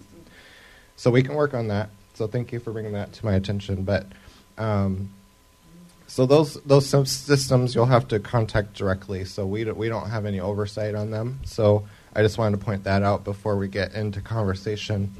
Um, and so, but they are available. They do somewhat crisscross the state and are available to go longer distances. Um, our public transit systems may not be able to go as far of a distance as as these intercity bus companies. So, um, letting you know that, and Um, if if you do go through one of our transit agencies, um, those farther distances may be a little more costly um, because you're taking them out of their region that they serve and um, you know going a far distance with just one rider on a on a big bus. What's that? Um, a, a, lot of our systems are going with smaller vehicles, which is which is wonderful, and we are um, getting into that a little more and, and, recognizing that these big, large buses aren't very good, uh, especially with raising gas prices and whatnot. So um, we're getting into that a little more and, and, recognizing that we do need sedans and we do need vans. And um, has anybody heard of the MV1 vehicles? Um, these MV1s are, um, they kind of look like a minivan, but they're built um, with a ramp built right into them. Um, so a lot of our vehicles we have to, um, we purchase and then we have to put in a ramp. Um, so it's not as secure, it's not as safe, but these MV1s have the ramp built into them. And they're extremely heavy, they're extremely durable, they're wonderful and the and the wheelchair user can sit up in the front seat with the driver, um, which is really neat and um, kind of unique. But so we're we're we're getting more into that world too. So um, definitely a lot smaller than those big buses too. Um, I mentioned volunteer transportation. Um, we have a network that we are familiar with, um, and we've done a little bit of research on that. So and we have some contacts with um, oh um, Iowa Commission on Volunteer Services. If you're not familiar, we can get you in contact with that, Cynthia. Okay. Um, and and they several years ago did a um, survey of volunteer driver services, um, and so they have recognized, I think, at least 40 or 50 different um, volunteer driver services across the state that we can um, probably get out to you that might be of use for your group here. Um, and so, um, like I mentioned, I keep mentioning that we want to keep looking at different resources and different ideas across the state rather than um, always talking about public transit because public transit isn't for everybody, and we recognize that. So, volunteer services might be good. Um, I already talked about mobility managers. Um, if you do have more questions on that, I would be love to talk more about that. Um, we we see mobility managers as sort of case managers for transportation. So if anybody's worked with a case manager, you can talk to our mobility managers as a case manager, and they'll work with you one on one to get you where you need to go. Um, so if you've all talked to a bus company and called in and tried to request a ride. Um, you may be on the phone for about a minute and they say, well, I can't help you. Um, mobility managers, they have the time to talk with you, talk talk through, bless you, talk, talk through the, the issues, talk through all of the ins and outs of what, what you might be dealing with. Where do we find them? Uh, mobility managers. Mm-hmm. I can send you um, all the information for that. Yeah, but Yeah.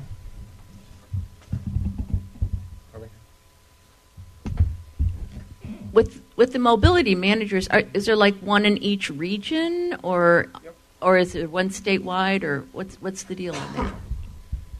Um, our mobility managers, I, I am the statewide, and so I cover quite a bit of the state. Um, but we have um, eight others that cover individual regions throughout the state. So we're kind of widespread, um, and we have some coverage in the Decorah area, Dubuque, um, Iowa City, Coralville area. Um, here in Des Moines, in central Iowa, we have two.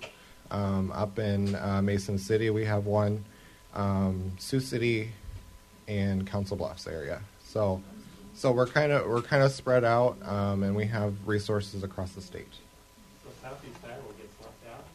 Well, that not necessarily. Uh, we don't have a local level, but you can uh, certainly reach out to me um, with any questions. So um, I would love to have someone on the local level and working within the community, but um, we haven't had anybody step up. to take on that role. Um, yes. That- I live in Waterloo, they have the but you had to have uh, card for the charges. They were up seven and a quarter, so went up to twenty-two, twenty-two sixty for one, one way. Okay. That quite a bit of wasn't it? Yes. I know. They must have had problems Mm. in the place, but we got about two or. Yeah. But they have, they'll help wheelchairs, uh, uh, walk-ons and Sure. you do one and it's rather expensive you pay out of pocket, but if you got, if you got the passes, you can't get those anymore. They don't, they just won't print them. If you want to talk a little, I, I have to talk to them about it, otherwise just take a cab, city ca- I take the city sure, cab. right. Well, well, keep talking to them, and um, maybe they'll work something out for you. Now, they don't, I've been talking for years and I can't even get a ride. Okay. oh, paratransit? Yeah. Oh, Hmm. now are you have, Every time I have to get certain age and I've been a certain age and I'm still not able to. well, I'm senior citizen, you should be pretty close to it. Okay. That's naughty. That is so naughty. I'm sorry, I Been didn't. naughty all weekend, so I remember when I moved again. You're kind of looking over there, Gloria. It's like I said, Oh my God. Well, you're in the room with three That's people, just we too didn't really get Yeah, yeah, yeah, I know. A paddle, hey? Yeah. Uh, a paratransit is not age is not age specific, so um, I'm even talked with, uh, MET Transit and nothing. Right now, I have bad dis, and it's hard for me to walk Mhm. a distance, so I'm needing that. And for me, on a limited income, Yep. twenty-five dollars one way for a doctor's appointment is unreasonable. sure. Um,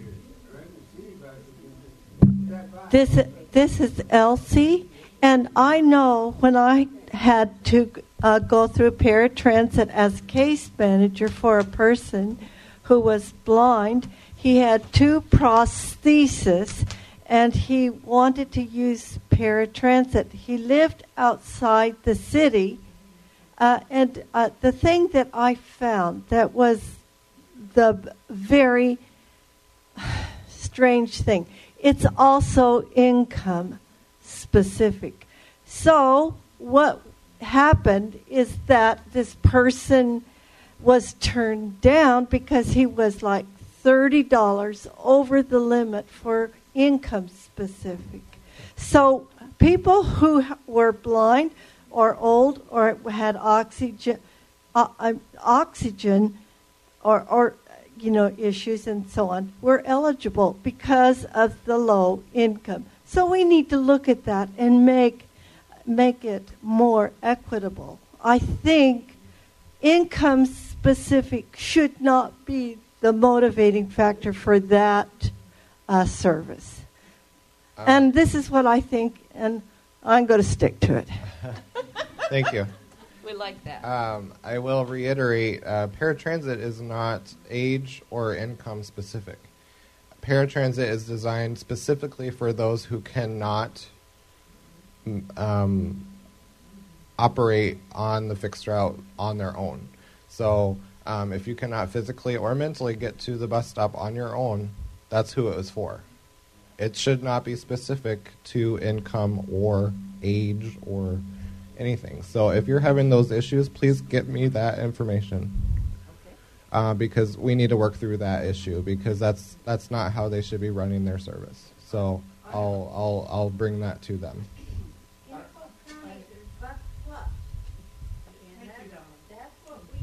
Sure.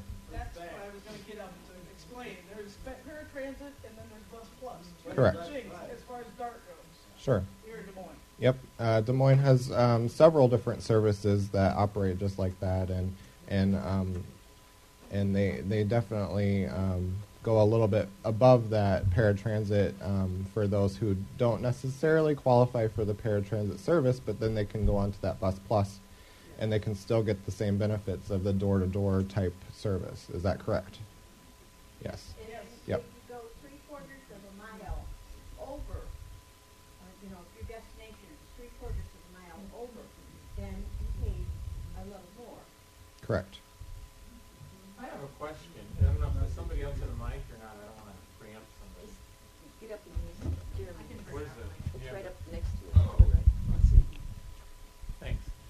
Um, what in in Davenport right now? There's a kind of a big to do, and I haven't gotten as involved as I should, but a a major uh, overhaul of the, the city routes is is being discussed, and it's it's it's many people feel like it's uh, really going to um, be much more problematic for people who don't live right on a, a main line. Um, they're going to more of a grid system, and so I'm curious to know how involved where local control starts and stops, and where IDOT uh, or mobility managers like would you I mean I know you don't have somebody covering Davenport but if somebody called in to you and said gee this is not user friendly this is really going to make it impossible. I mean I'm hearing things like there's a senior living facility that many people use the bus and now the way that they have it proposed they're going to have to walk 3 blocks to a bus system whereas before it stopped right out in front of over there at uh, the Sonic Village if you remember that spot Sandy. So it's like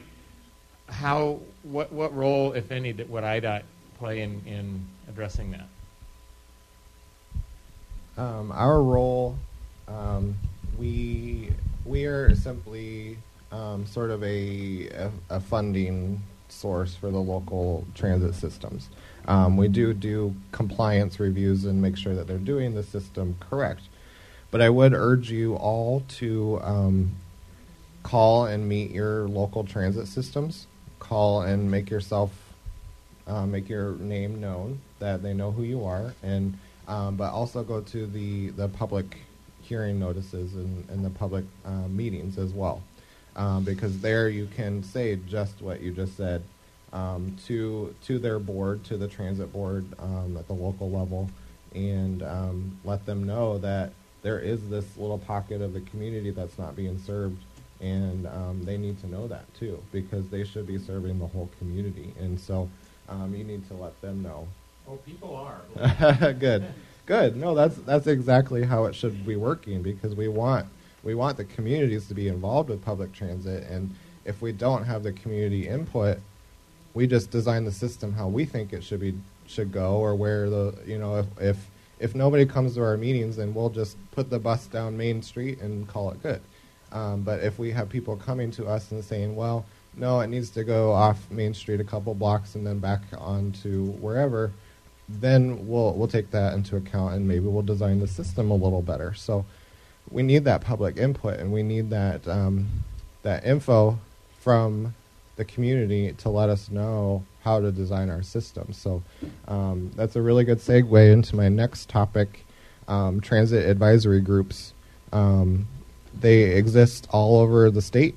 Um, so I can try to get you connected with the local one if you would like.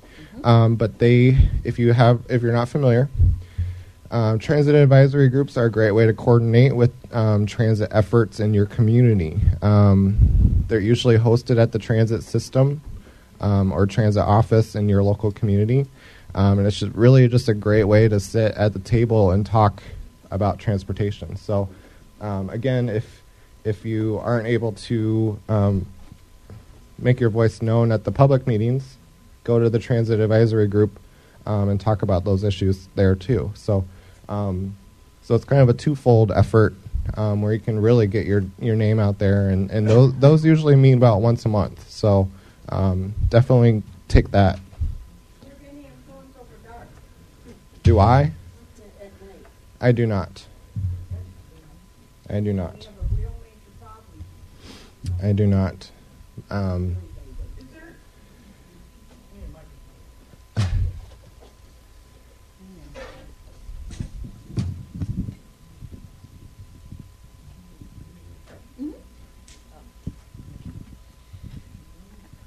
Um, thank you for your time, by the way. Uh, is there someone at the DOT um, who would be familiar with uh, ADA and public access and could advise us on a problem we're having with DART and some proposals? Yes. Uh, our whole office, we can talk to that, but we also have a compliance officer who is uh, well rehearsed in ADA um, Okay. accessibility. Because as of right now, our group is sort of stuck between Dart and a couple malls, Yes. and it's it's like we're in the street, Yes. and they're just cruising by us. So, um, and my my way of looking at it is, I want to see specifically if if this um, could possibly be a violation of the ADA. So, Um, um, I, may I contact you? Yes. Um, Okay. I'll I'll catch you after my after I'm done, and I and I can get you my info. Yeah, Okay. if you have a card or something, that'd be great. Yeah, Okay. yeah, definitely. Okay.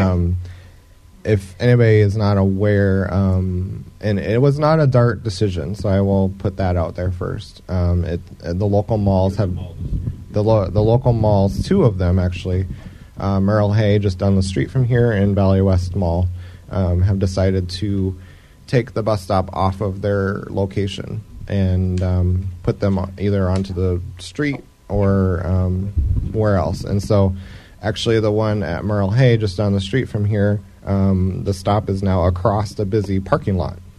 Um, and so, and there's no sidewalk, there's no um, anything. And so, um, I think that's what you were alluding to is that it, it's it's definitely it's definitely a hardship for all of you who can't get around as well. So, um, absolutely, absolutely. And so, The big problem with wheelchair users is they sit low enough, it would be easy for a car to back out of the space right on top of something. Mhm, absolutely.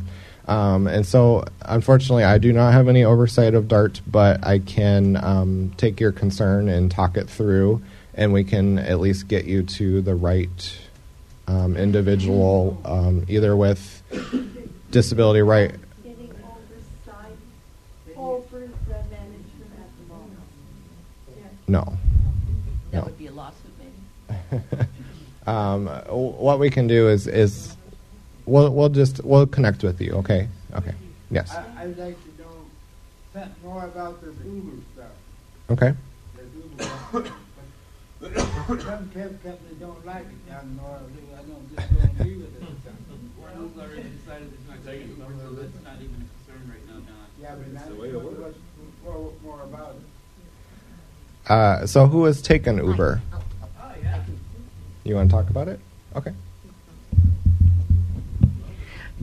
For those of you, for those of you who have never taken Uber, it's kind of like taking a cab, and you have to have a credit card or debit card that you can use, as well as uh, a smartphone, and you download an app, and the drivers um, for Uber are like taxi cab drivers, but instead of having a local dispatcher, the um, Uber app notifies them as to when or as to whether or not there's somebody who wants a ride. And um, so, for instance, if I wanted to come or go from here to my house and I wanted to take an Uber, I would get on my smartphone, I would open up my Uber app, I would say I wanted an Uber, I would uh, indicate where I wanted it to pick me up. Usually, it, it puts us- the address where you currently are in the in the you know where it wants you to pick up field, and then I would say, yeah, I I, I want to confirm that, and so then it would tell me how long it would take um, for a driver to come and get me. It notifies me as to about a minute before it arrives. I can call the driver if I want and let him know if I'm like in the back of Sam's Club or over at Walmart or whatever and who to look for. Um, and it, generally, it's been a lot cheaper than using a cab.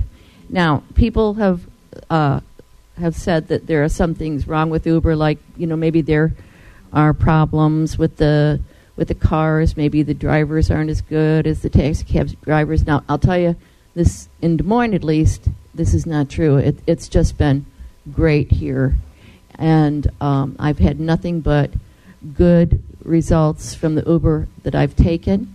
We get to also rate the drivers. They get to rate the passengers. So, I mean, we we get to know how how good the drivers are. So if we didn't want that driver, I expect we could find another one um, instead of that particular driver. Um, but the the drivers have background checks. Their cars have to be inspected. They have to have a certain amount of insurance.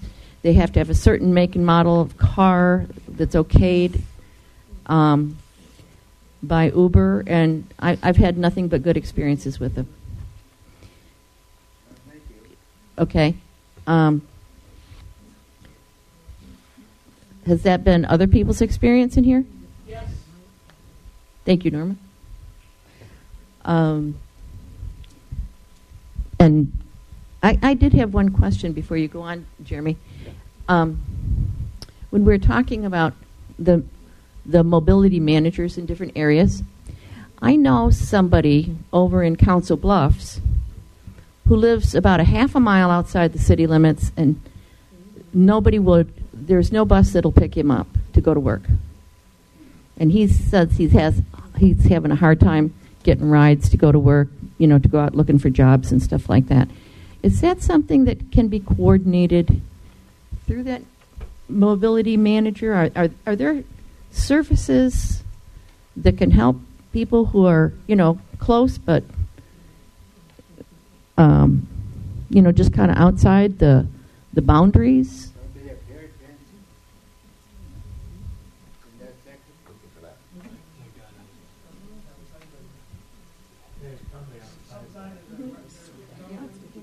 That that is exactly what mobility managers can do. Um, that is the exact purpose that we are there. Um, we we take those difficult cases um, and and make make them a little more easy to to navigate. Um, and so I'm I'm wondering if because he lives outside the city limits, he there may not be the paratransit piece um, out in that area. So we may have to look at the um, the county level um, service. And so that, before I was mentioning our regional systems, and so the regional system may may be um, so in that area be SWITA, um, and so um, they may be able to take him. So it may be just a, a simple conversation um, to talk about. Um, if, if it's not the Omaha Metro, maybe it's SWITA, maybe it's um, an issue of going from Iowa into Nebraska, maybe it's something like that. So, uh, so maybe we have to talk about um, all those details, but um, that's exactly what we are here for. uh, we cannot, but you can. I I have a quick question here. Uh, you know, you talk about uh, we talk about different options of uh, you know like Uber and and different things like that that you can get on your iPhone. You know, what is the what are we doing here in the state of Iowa about these automated vehicles? You know that uh, like Google's making and stuff like that. W- what's the status on those? I mean, are they are the laws in place here in Iowa for those, or where are we going with that? Not yet. Um, we we are somewhat interested, but somewhat a little bit scared about that. um, as you can imagine, an unmanned vehicle floating around town, um, we don't know the safety, we don't know the um, the reliability, we don't know uh, what that might look like, and but we have had conversations, um, so we know that it's coming. We know that um, something might happen. I don't know. Um, it's very, very, very early in conversations, but I do know that other states are taking it on a little more. Did that answer your question? Yes, thank okay, you. Good.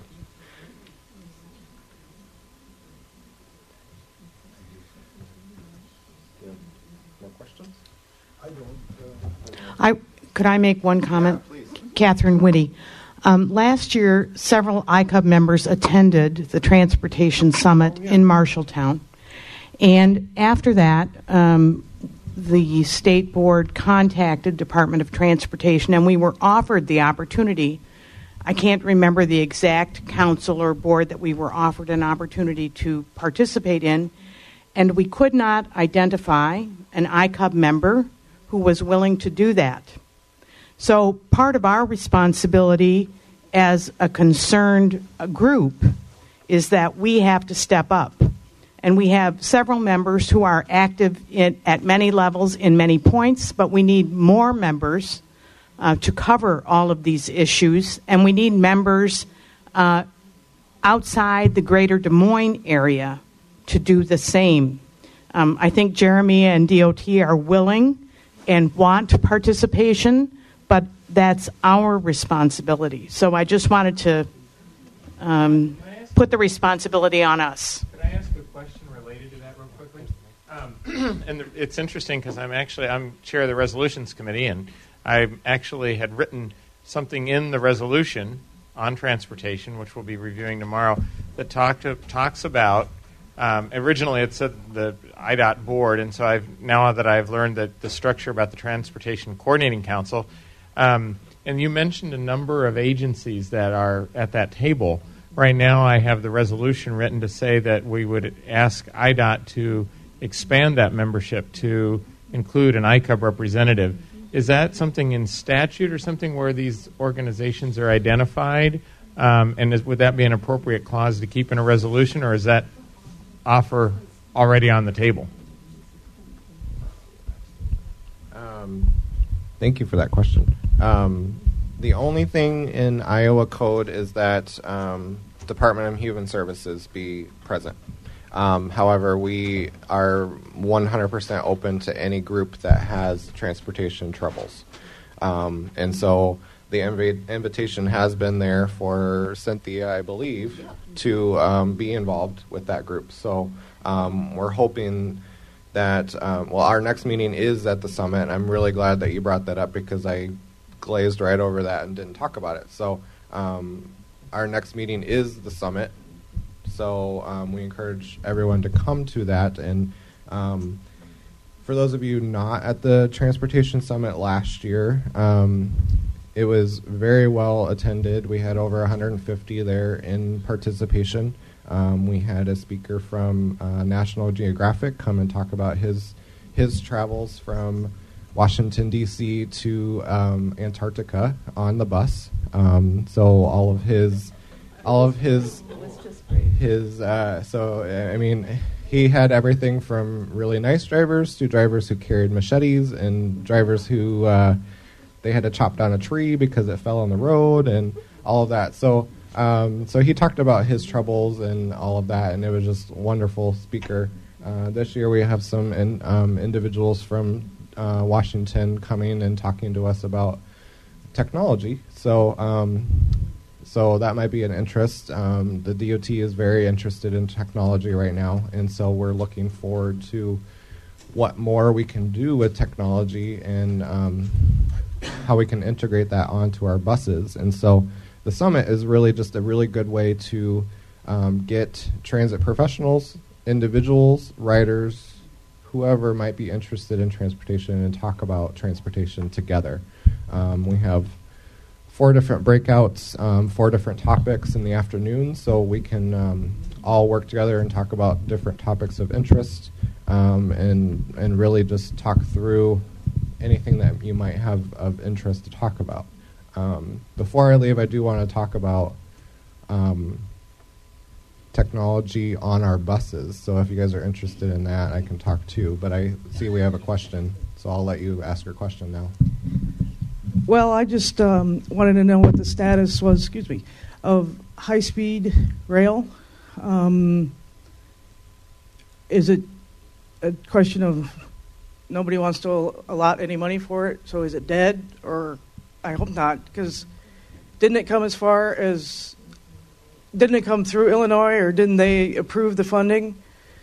And then it sort of died once it got to Iowa? Maybe you can maybe you can help me understand. I will I will say at least the conversation is not dead. So um, we can be assured of that. Um, Illinois had approved their funding, um, but I, they're definitely going through some hardships with funding. So I don't know exactly where that stands, but I know that they really had broken ground um, in, in a few locations. Now, Iowa um, had proposed funding uh, with Vilsack, I believe, and then um, once Branstad got in, he took that funding for other programs. So, um, however, we have a staff member um, at the DOT working on passenger rail situations. So, so there is a dedicated staff to that topic. So it's Okay. not it's not dead. It's not um, going away by any means. Um, we know that it's the future of transportation. We know a lot of people are going there. Um, it's sad to say that that's our future because it was also our past. Um, trolley cars and passenger rail was in every single town in Iowa, um, but they took those lines away for some reason. But anyway, so it's not dead. It's still going forward. Well, that's good to hear. And just Yeah. as an aside, I know it's a federal program, but I absolutely love Amtrak, and I love the fact it's pretty close. Thank Yes. you. Yeah, Amtrak is good. Um, I did want to touch on technology in our buses, so I don't know if everyone is aware, but there are a lot of systems that are moving towards um, apps for their for their bus systems. Um, here in Dart, they just got an app um, just recently, and then Iowa City Coralville they have an app, and um, Sioux City has an app, and I'm not sure if Waterloo does, um, but a- lot of our systems are moving towards that and making them a little more involved in getting that information to you into your hands, into your homes, um, so you can get real time information on where the buses are, um, where they're located, um, and it will tell you the bus will come in three minutes. It will tell you the bus will come in. If you miss the bus, it will tell you the next bus will be there in in 12 minutes. So um, it's very very handy. Um, if you haven't been able to um, discover that yet, please do. And um, and are you guys able? Are you familiar with Google Maps? Yep. Does that work well for you all? Yes. Okay. So, on on a side note, one, once our transit system starts using an app, all of the um, the routes will go on to Google Google Maps. So I don't know if you're familiar with that. Um, so, Throughout the state? um, in the specific area uh, that where the where the where the transit system is, and so um, so if you're in a specific city, so say if you're um, in Chicago and you're trying to figure out where you're going, you pull up Google Maps and it will actually give you information on the transit system itself. And so if if you want to know where you're going, you can um, choose the transit um, option, and it will say walk x you know x amount of steps this way, how many blocks this way, turn right, turn left, go go to the transit system. There's your stop. Get on the bus or get on the rail, whatever. Um, it will be a step by step option to get to the next your next location, your nearest location. So, so that that is coming, and we're we're trying to work on that statewide, actually. So, yeah.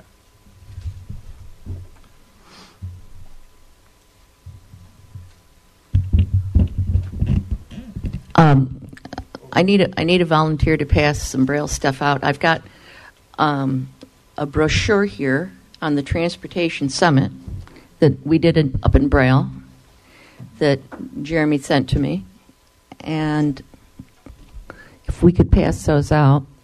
Um, this is what I, I need to know for our group, and and I think what we all need to know is how like last year we were able to contact dart and they took us they took us there.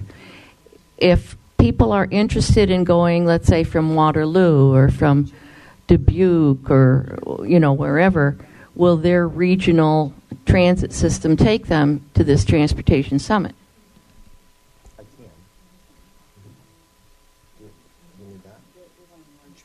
Of that? Yes. I can get large print. Okay. I can get that to you. Okay. Maybe have them bring it on a piece of paper for you or something? Is that- Or can I get it to Cynthia? and you get can- it to me and, and we can do something we Yeah, can I'll send get it that. out Yep. Go ahead, Sid. Keep going. So anyway, um, Jeremy, maybe you can address that. How do we? I mean, is are there? Do you know again? Are there going to be transportation is transportation going to be available to come to the summit from the different areas? And uh, give the date and location. Hmm? Um, transportation, we know, is a huge barrier, and we want statewide participation. So um, we have tasked each of our 35 systems to um, be available for our systems, be available for this people wanting to go to this. We're streaming. I'm scared now. I'm scared. Um, so that is available, and if you have issues making those connections, please let me know, um, and we can make those connections. And we're glad that Dart was able to do that for you. And the date is um, May 12th. It's on a Thursday. Um, it's in Marshalltown, um, so that makes it a little harder to get to. Um, but we're at the community college right in, in Marshalltown. It's a really great big building that we can use at our leisure. Um, the kids are on summer break, so we have the building pretty much to ourselves, and we can free lunch and um, everything's free. So that's the other great part too. And Cynthia, you were there last year, right? Oh yeah, yeah. So- it was, it was very interesting. So if you want to make that sell to the group, um, please do. last year there were I think it was 10 of us who came from Des Moines and I think Don didn't you go from Ames Yes.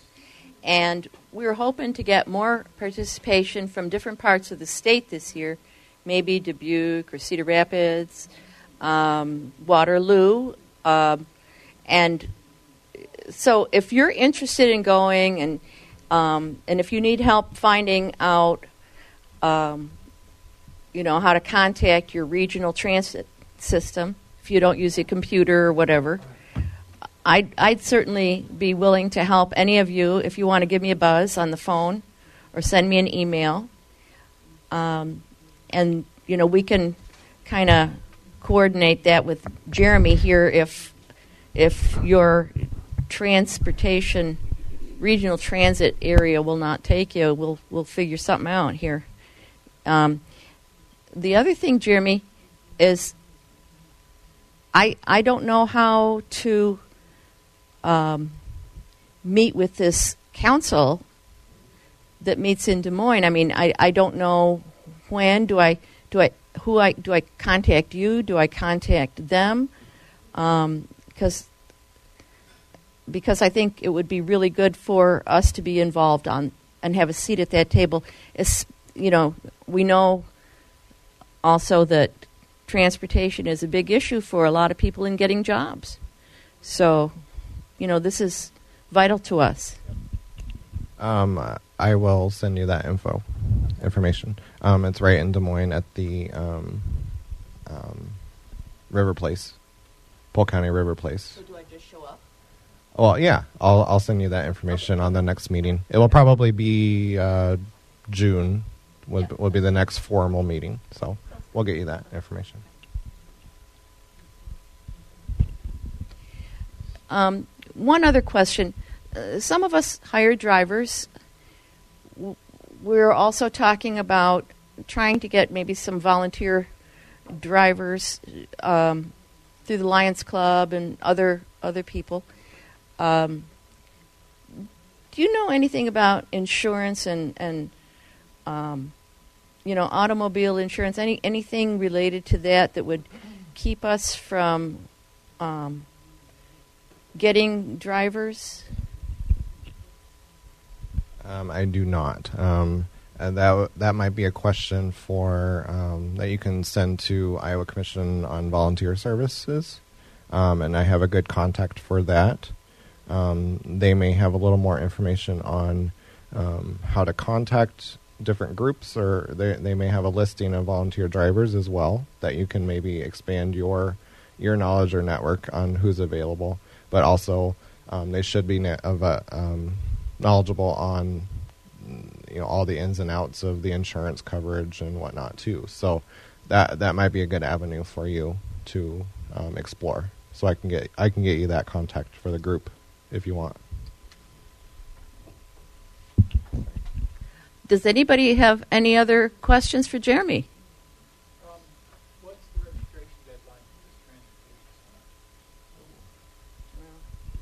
That is a wonderful question. Um,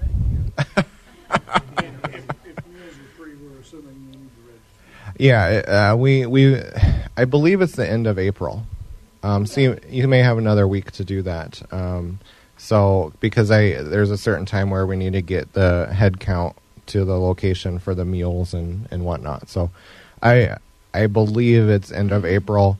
It was on the flyer that uh, we passed out, so I, I hope it's on there, um, and you guys can find that out too.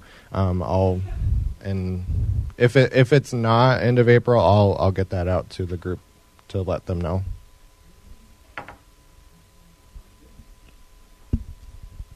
And and all I can say is, if you think you might be going, you ought to register anyway, and then you probably will go. um, and they'd have a good head count, so we need to get at that. Um, let's see. Other questions for Jeremy? Jeremy, I had a question. This is Arlo. If you're using, you said there's services in all 99 counties.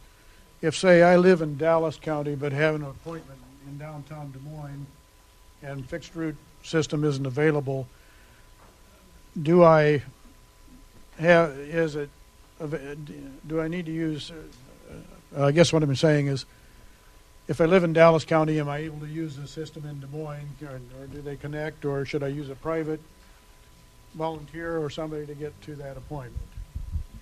Uh, with that situation, you're you can use um, a combination. Um, if you live in Dallas County, I would probably look at the Dallas County provider, um, and so um, that would be on our listing of um, transit systems on our website.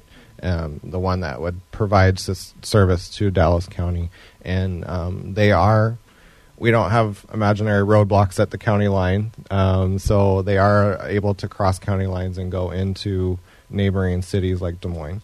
Um, so that might be your best option, or they can connect you to the Dart stop, and, and then you can go on your way, whichever works best for the the client. The other question I have is do these services work 24 hours a day, or is there a cutoff time during the day when we can't use that? You mean uh, transit service? Yes. Does it run till 6 in the evening? Does it run till 10? Um, it, it varies on community. Um, a lot of the uh, the rural services um, may end 6 p.m., 8 p.m., something like that.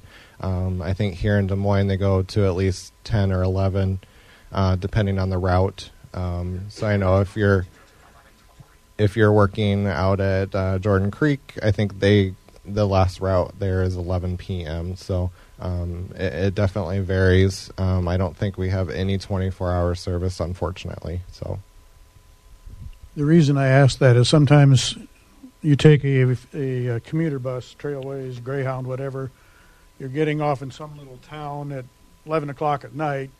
Then how do you get home from there? Is is the issue sometimes? Yeah. So uh, that is an issue that we know about, and um, I, I, I really truly wish there was 24 hour service everywhere, but um, definitely we we would be able to connect you with cabs or something like that. Um, that would be the next option that we would look at. Unfortunately.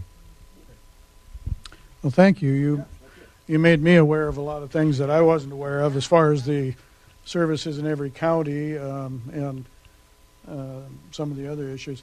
I th- I think some of the things that we run into is you know if we hire drivers, you know it may depend on what their insurance is. It may say they can't take a paid rider, uh, but if they're doing it as a volunteer, you know then then maybe their insurance would cover that. I'm assuming that all the people you deal with are covered under a, a blanket insurance program.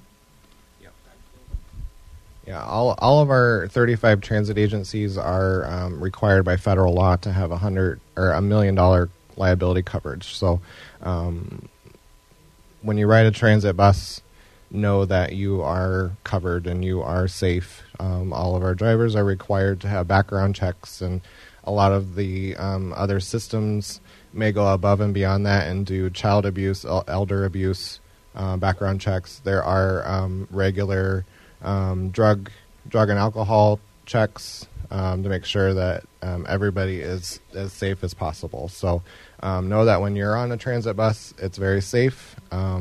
The drivers are well trained. Um, they have to go through a series of um, trainings just to be a driver. Um, there's they have to take um, at least two weeks worth of behind the wheel training before they can even drive a passenger. So um, just know that you, you're not going to get a, a driver on the, their very first day behind a 40 foot bus. So um, just know that um, our drivers are safe, our services are safe, and we, our office, makes sure that they are in full compliance of being safe. So um, please know that.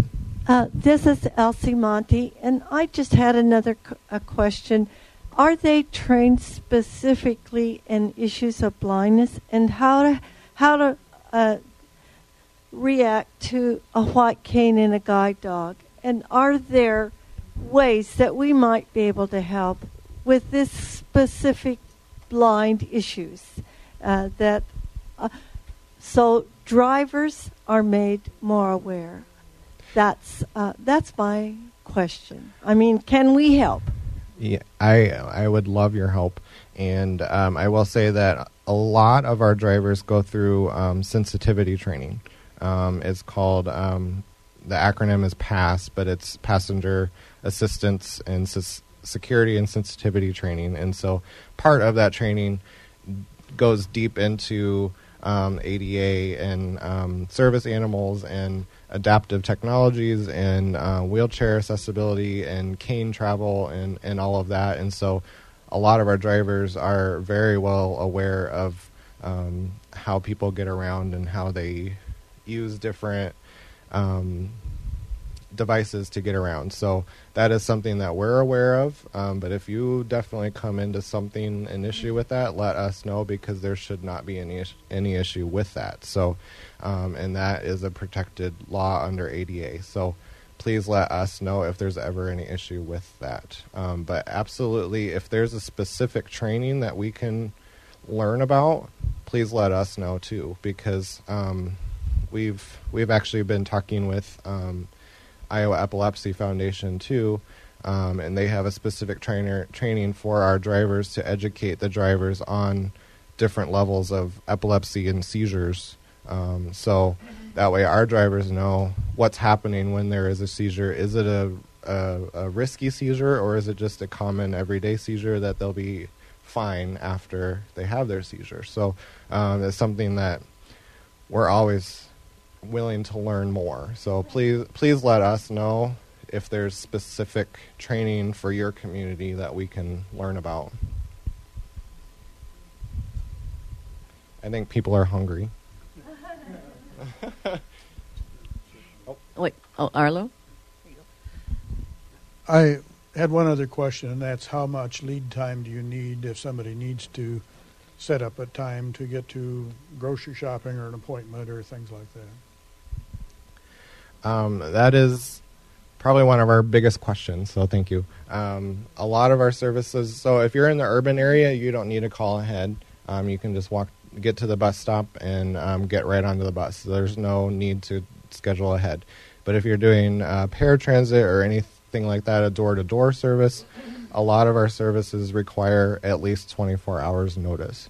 Um, but if it is an emergency, I will uh, um, hesitate to say please call because um, they may be able to get you in. So if you wake up in the morning and you're just not feeling the greatest and you need to go to the doctor, please call because they may be able to get you in. So um, don't don't rule us out on the same day if if they have that rule. So um, especially on paratransit because um, there are certain rules um, with paratransit and the ADA that we cannot deny a ride. So um, there there is that in place for the protection of the rider. Jeremy, um, you say, do these do these uh, thirty-five regions ever change? like with counties and stuff? Um, are they pretty pretty stable? Because my thinking is this: that if we could, uh, you know, make a list of them in braille and in large print and telephone numbers, we could have a resource list that we could send out to our members and have at our disposal on the managers and who to call and all that jazz. Um, if they do change, it will take a act of the governor to change. So, uh, and I'm not, I'm not kidding. I'm not kidding. It was written into Iowa Code um, 30 in 1976 that we have 35 transit agencies. Um, they're not named specifically, so the the ownership of the transit agency might change, but the county coverage will not change. So. Um, now if if urban areas start getting bigger or whatever that might change a little bit but we don't have any of those urban areas getting huge that will be adding services. So i would be safe to say that in in uh, what is it 38 years we haven't changed anything. I think i think it's safe to say we can make that list available. Correct. That's that's yeah, and I, I was thinking that for some of our members who don't use the computer and stuff, it might be nice to have a braille list and you know a large print list. But the other thing that I'm concerned about is the stops in Iowa for the Greyhound, the Trailways, and the Jefferson, like kind of in a, some kind of order of how they stop and that sort of thing. Now their websites are not always very good. Um, I know. Uh, yeah, but sometimes they, they they charge you. Um, yeah. Well, to, isn't it? Wasn't it? If if people couldn't use the internet, they were charging somebody like fifteen dollars to make to get a ticket from Greyhound, or, or it, it was one of those three. Yeah, and and I don't think that's right. Um, that that we should have to pay for that if people are calling them by phone. But what we need to do is be able to know, you know, where these stops are, kind of in some route order. So so we can make a list. So we we'd even know, you know, if it comes close to where we are.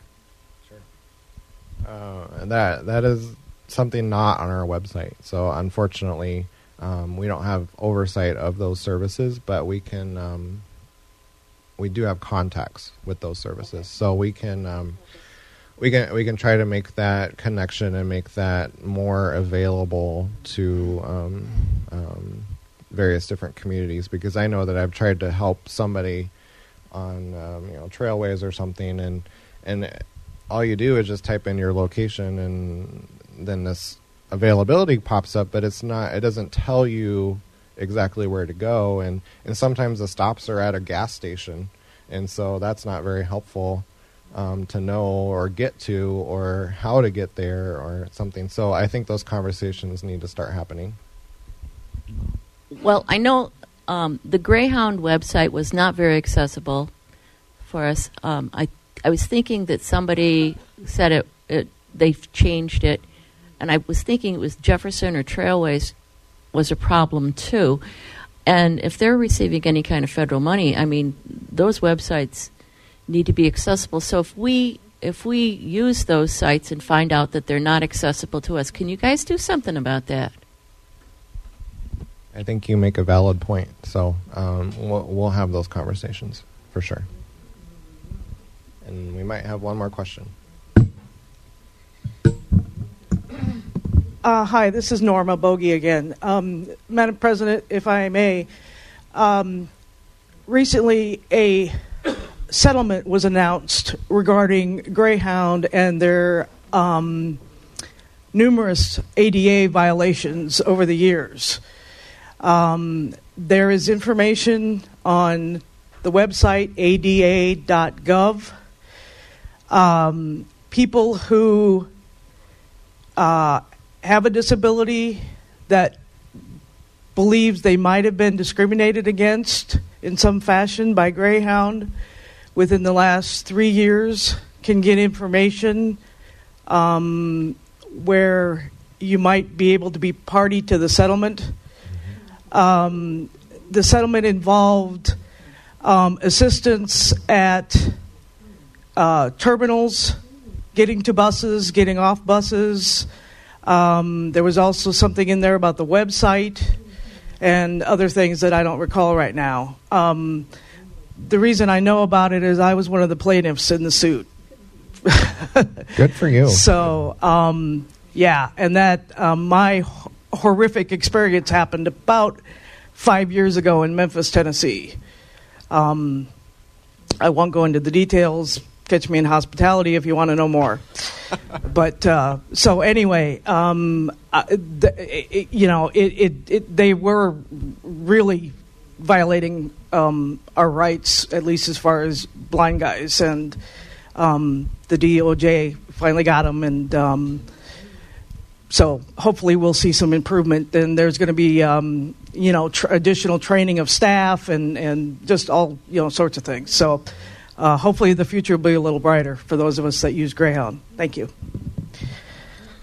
Perfect. Thank you. Jeremy, um, this has been really helpful to all of us, and we'd like to have you back as a regular. and and we're gonna bravo to you and thank you for coming and and you know I hope many of us I, I plan uh, to go to that summit and we see you there and we'll say hi to you and and thank you so much for coming and and being part of our group today. Um, it's greatly appreciated, and we're going to solve this transportation problem in Iowa. We are going to do it here. So let's see what time. Oh, we need a door prize.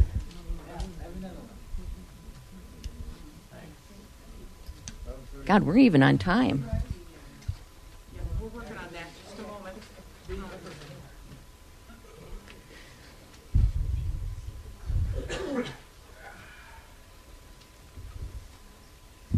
Okay, I have three for now and then three more before we go to lunch.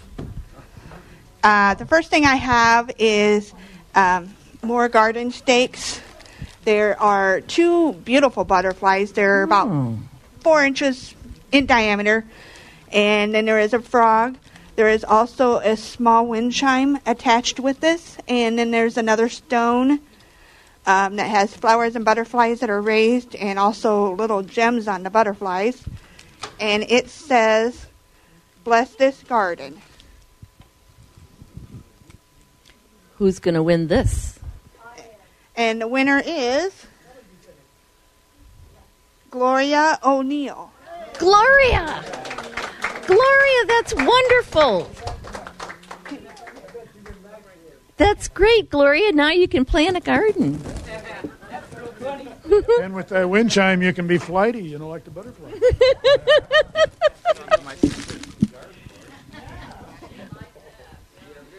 Okay, the next We item I have is a bag that you can use when you go shopping. It's one of those, uh, instead of getting paper bags, you can use this uh, I like them material bag. Oh, nice. Um, in it is a small box of crackers, a small box of peanuts, Hmm. And a ACB umbrella. All right. Whoa, that's good. Oh, I'm sorry, an ICUB umbrella. Okay. And the winner of that is Violet Haverland.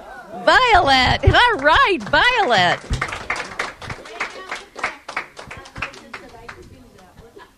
Good for you, Violet. Um, next, I have a $10 envelope that was donated by the Dubuque ICUB. Oh. And the winner of that is Joyce Davis. She's not here? Not here. All right. Next winner is Brenda Criswell. Not, Not here. here. Ten dollars. Nobody wants this money. I do. How about Don Franklin? All right, Don. There you go. Hey, Don, you can buy seeds for Gloria's garden. Um, this is Catherine Whitty, and I'm sort of interrupting, but we have uh, several people who have arrived during the last speech, and so we could do like church. We could ask everybody to move in toward the wall to make room, or if you if you have room at your table, maybe one of you can stand so that we can identify where the spaces are and people can join us. And okay, who who came in? Then, and then I have um, one card to read. This is at the request of Inez Schultz, um, because every year uh, a gentleman named Matt Worthune has provided a van at no cost to uh, members on the east side of the state, and um, Inez wants to convey uh, a thank you to him. I'm not sure if she wants additional signatures. I'll check with her on that later. The card says, uh, "Dear Matt." Uh, thank you for the use of your new van to attend the ICUB convention. Thank you more than I can say. Just wanted you to be aware of that contribution. Thank you. Oh, I didn't even realize that that happened. That was really nice.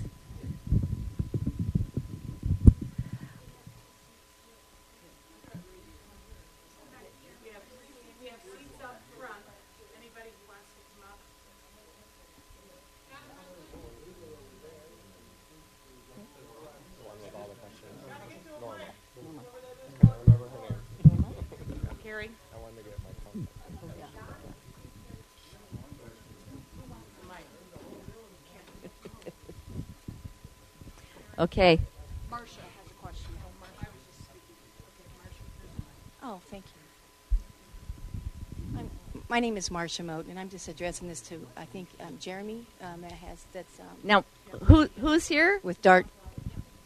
I don't think it's working either. Is that you, Marcia? Okay. Um, can okay. My name is Marcia Moat, and I'm just um, want to talk to uh, make it, have a question with for Jeremy. Um, um, in my family, we have an inherited eye condition, so four of us sisters are all blind, and all three of us have qualified for the par- transit. Okay, but one of us that has applied for it, um, she's been denied every time about taking the paratransit, and she's blind, and she also has a heart disease on top of it, and she lives south of um, Indianola Road um, on Meadow Trace, and they tell her that she has to walk to Southridge in order to catch catch the bus, and so she's been denied paratransit. And it's my cons- I'm just addressing this because I'm concerned because because she does have an eye disease and has a and a heart condition on top of it, and I don't understand why she's been denied, been denied every time she's applied. Has has there been an, an appeal? Um, yeah, I think Lisa has appealed it, and she's even talked to a Neil. Yes. uh, that's there, and he was supposed to look into it, but nothing has ever been done. And she's applied more than once. Okay. Let me. Um, I'll come back and and connect with you. Okay. Okay, thank you. And you. I'll give you my contact. Okay, thank you, Jeremy. Yeah. If anybody wants seats, there are four seats at a table at the third table from the front. There are two seats in the at the table to my left. So I'll just let you uh, make your way forward if you want to. Thank you.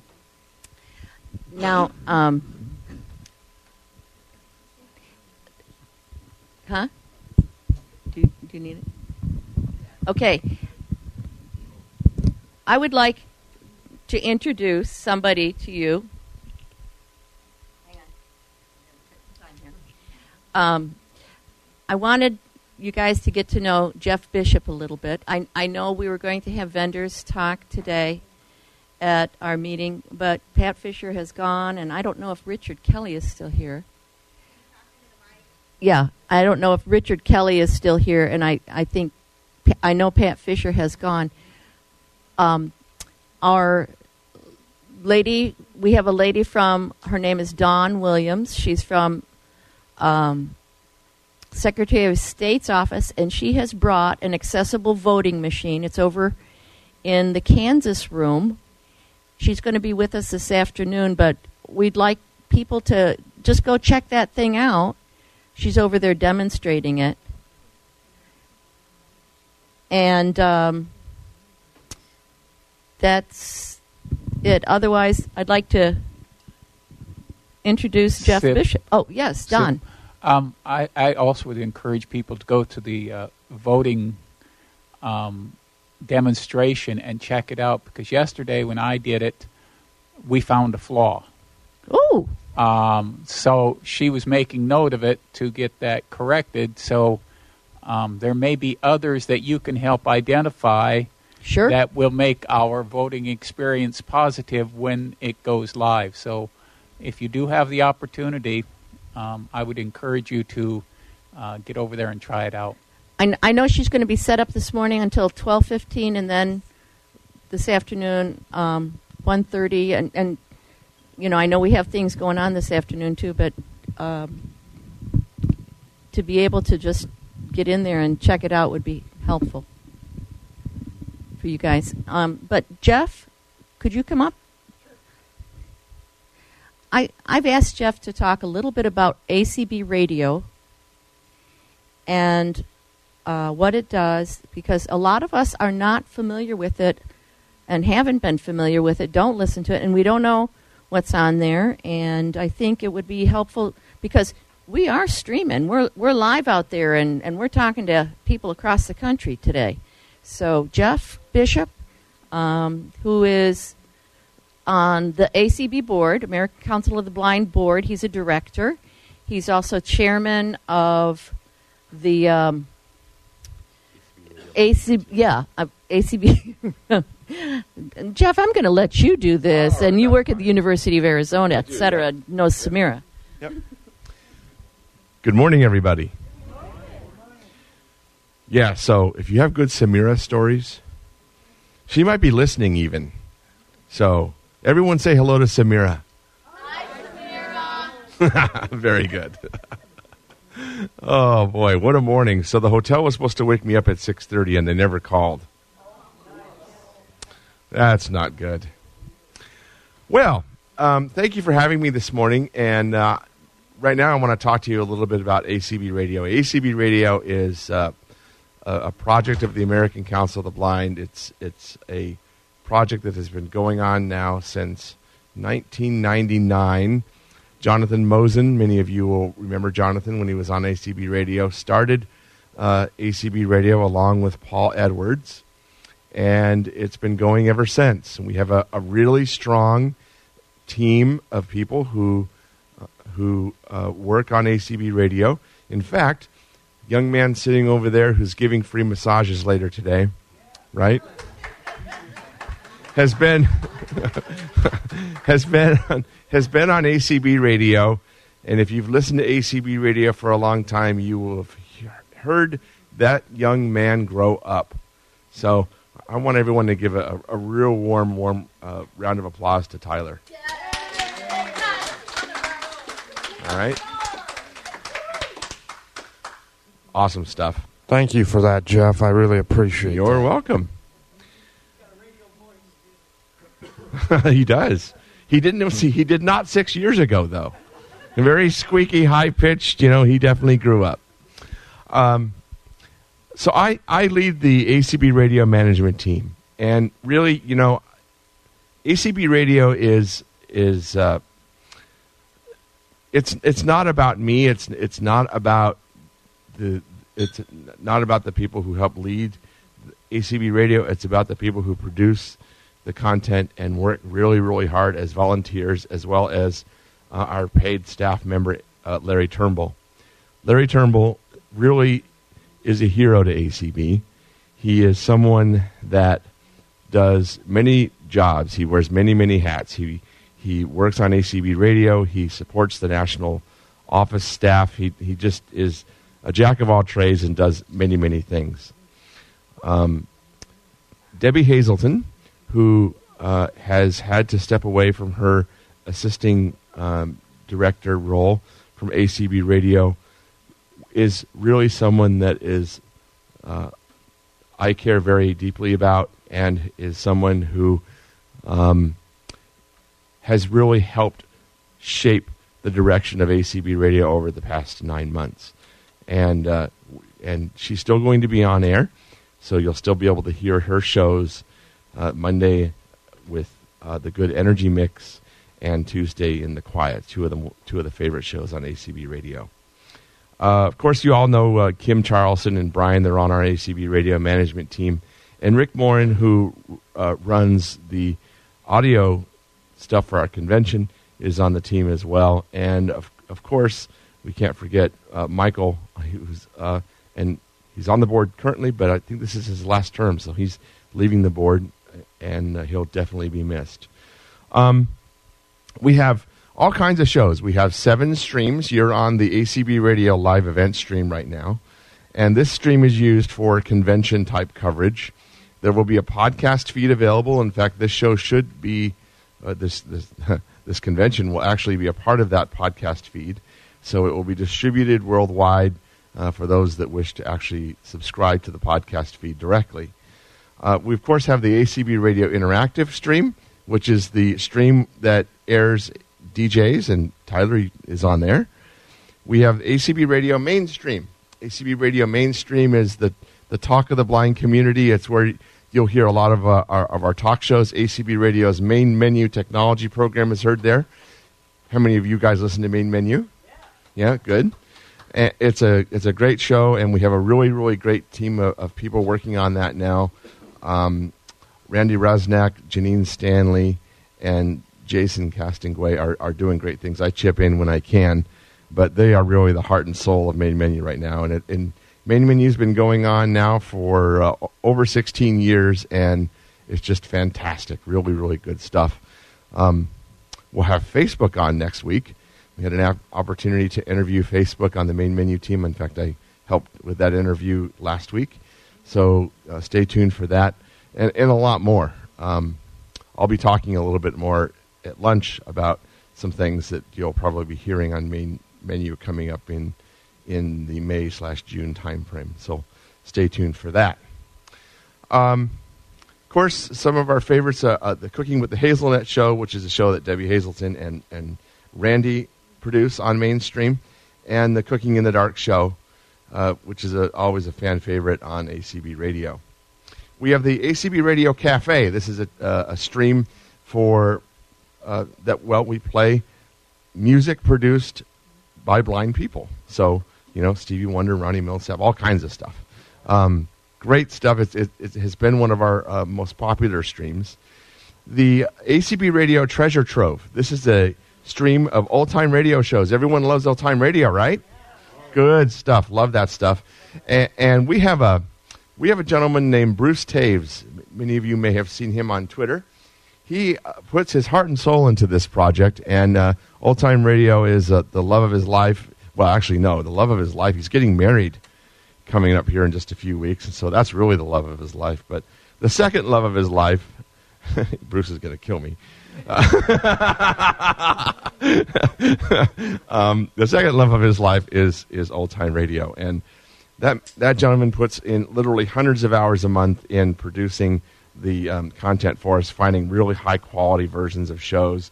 You'll notice that the, yeah, absolutely. The, the, the shows you hear there are pristine audio. They're fantastic. Um, he does a lot of really great stuff.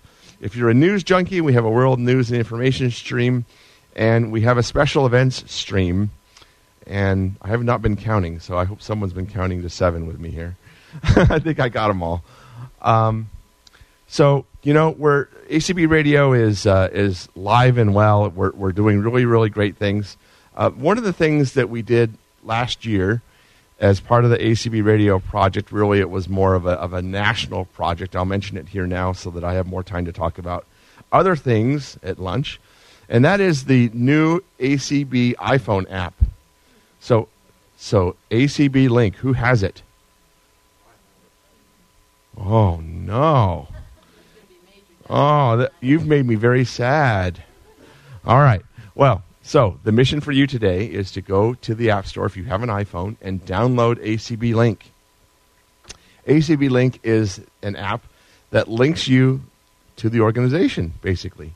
Um, you can get lots of our, our website information from the app. The radio tab has all of our ACB radio streams in it, so you can listen to ACB radio f- right from the app itself.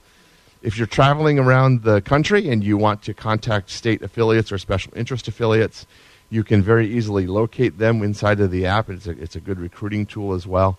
And we're working really, really hard right now on the next release of ACB Link, which, um, knock on, what is this? This is not really wood, is it? It's more, it, yeah, Formica or something.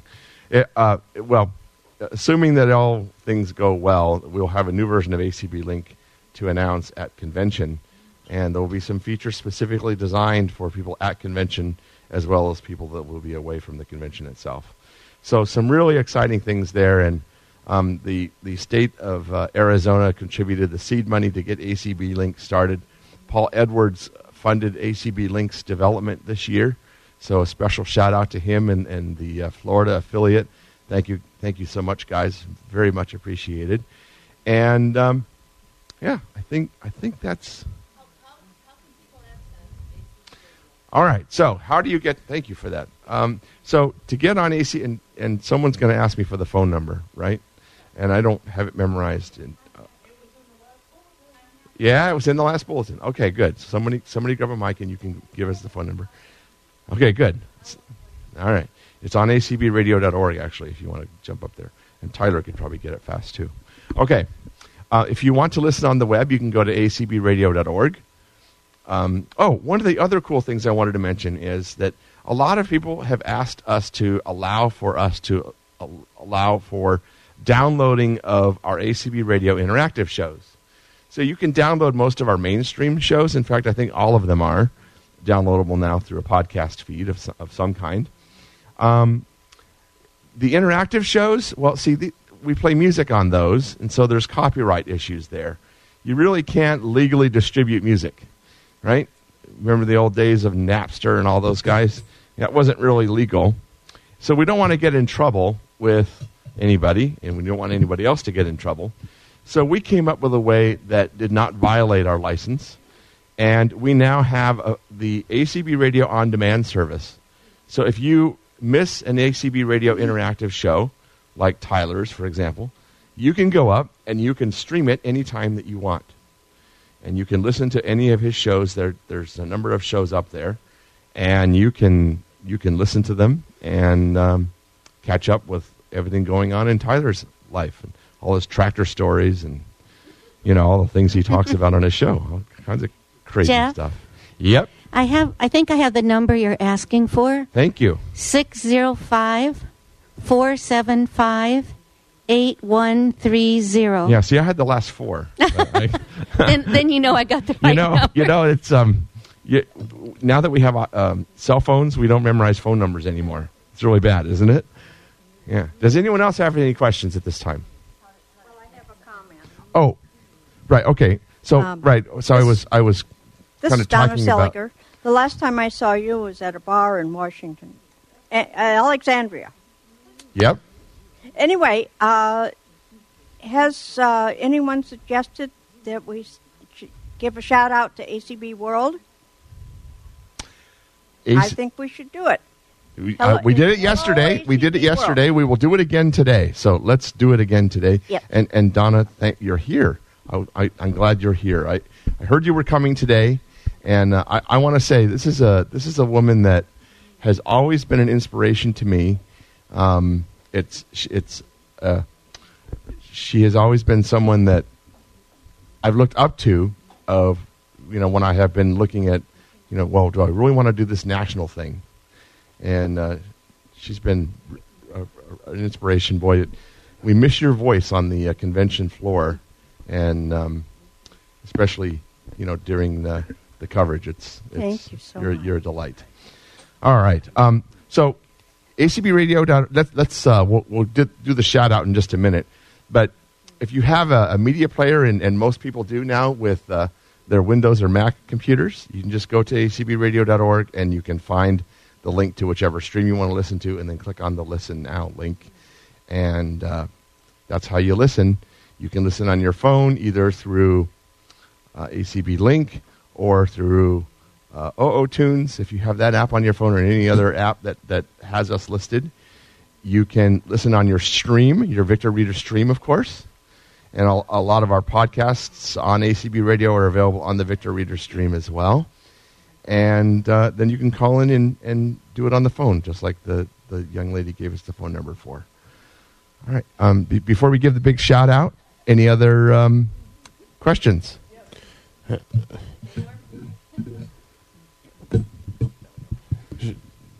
Jeff, I had I had Jeff- uh, one Hold on. quick Excuse thing me. to add.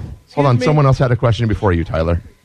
Um, I just wanted to, on behalf of myself and anyone else um, in the universe that's using an Android phone. Yes. Um, you got my email. I received your nice response, but Mhm. please don't forget about us. When it We haven't forgotten the, about you, To the so- ACB app. Yep. please. You bet. So I, we're small, but we're we're important. no, there's more and more review. You know, this is um, Thank you. you know, uh, Amazon came out with their new Amazon Fire tablet just recently. It's a forty-nine dollar tablet. It's yep, and it's a good way if you're interested in learning about Android. It's a great way of getting into the Android um, space. It's cheap. They it, it, they now have a new screen reader on it called Voice View. It's basically like Android TalkBack, except that it's it's sort of just you know Amazon's version of it. It does have some additional features and things, but it's it's a good way to to go. So let me explain to you why we don't have an Android version. The, the, the simple reason is because we haven't found a developer that's willing to do it cheap. um, it cost us $500 to get the app uh, into the App Store. And um, normally, an app such as ACB Link would cost upwards of thousands to develop. So there's it's, it's mainly a, it's mainly an issue of cost. However, I will say this that we, we, we are really putting out a, a number of feelers in this area of, of trying to locate someone that might be able to assist us, uh, you know, assist us in this project. So um, don't worry, we're, we're not forgetting about Android. That, that's definitely not not the case. You're welcome, Tyler. Uh, I just wanted to say uh, too another option for listening. You could use the uh, the ACB radio tuner on the computer. You could, yeah, yep. In fact, we're we're just beginning a, a process of starting to, to to rewrite the ACB radio tuner to make it a little more modern. So you should be expecting that in the coming year. That's going to take a bit of time. So, but that's a project that we're uh, starting to work on. We have someone interested in uh, Minnesota to actually start working on that effort with us. So, good stuff. Right, any other questions at this at this time?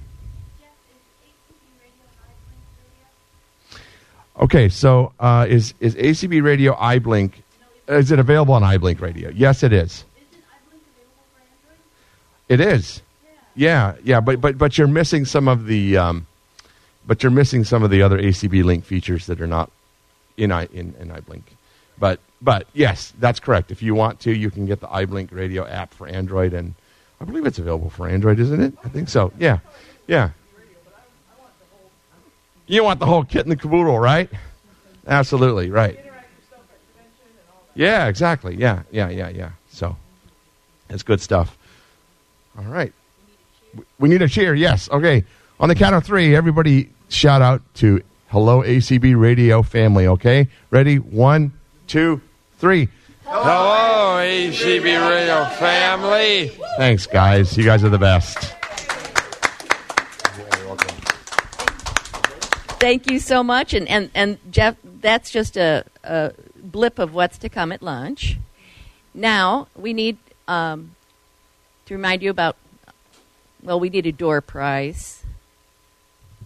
Yes, I promised you. We Yeah. have three more. Okay. For this session. Okay. And don't worry, we have plenty for the rest. All right. Um, I have a little package that has one oven mitt, two washcloths, and one dish towel.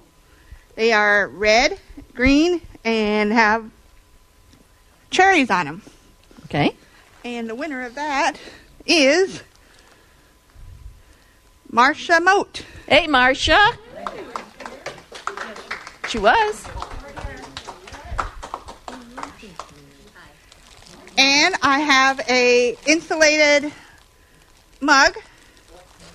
Hmm. The winner of that is Cynthia Cloud. All right, I need that. Yes. Terrific. in a minute. And the last item I have Partly, partly, partly cloudy. the last item I have for this session is a ten dollar uh, envelope from Linda Dietrich, and that goes to Eugene Schultz. All right. Is Eugene here? Hey, all right, very good. Okay, lunch is going to be downstairs here in the Minnesota room. Actually, actually, he's not in here. Oh, oh, I'm sorry. I, I guess we got to draw again then. We have two Eugenes in the room. We have two Eugenes registered. We Roger Uh, wants that. Okay, that's ten dollars. How about Robert Spangler? Is he in here? He took off. Oh, he had to go home. Okay. How about? I'm going to call your name, Joe, because you're leaving. How about Larry Belts? No, no, no, June. How about Donna Stelliger? All right, Donna. Yay, Donna. That's all I have for this session, but next session I have about as many, so every whenever. The other I'm- thing is I'm- is I have raffle tickets for the 50-50, one dollar a piece or six for five dollars. I'm toward the back of the room, but if you want them, raise your hand and I'll come to you. Or you can get them later. It'll, the drawing will be tonight. If you're not going to be there, let me know and we'll put your name and phone number on the back of the ticket. Huh? No, we all think we counted yet. Well, it's time for lunch, and um, if you guys want to stop by the Kansas room on the way to lunch and see what's there, and but it's uh, lunch is at the end of the hall in the Minnesota room, so time. Oh, I'm sorry. Yes, Becky, we're we're we'd like to get back here around 1:30.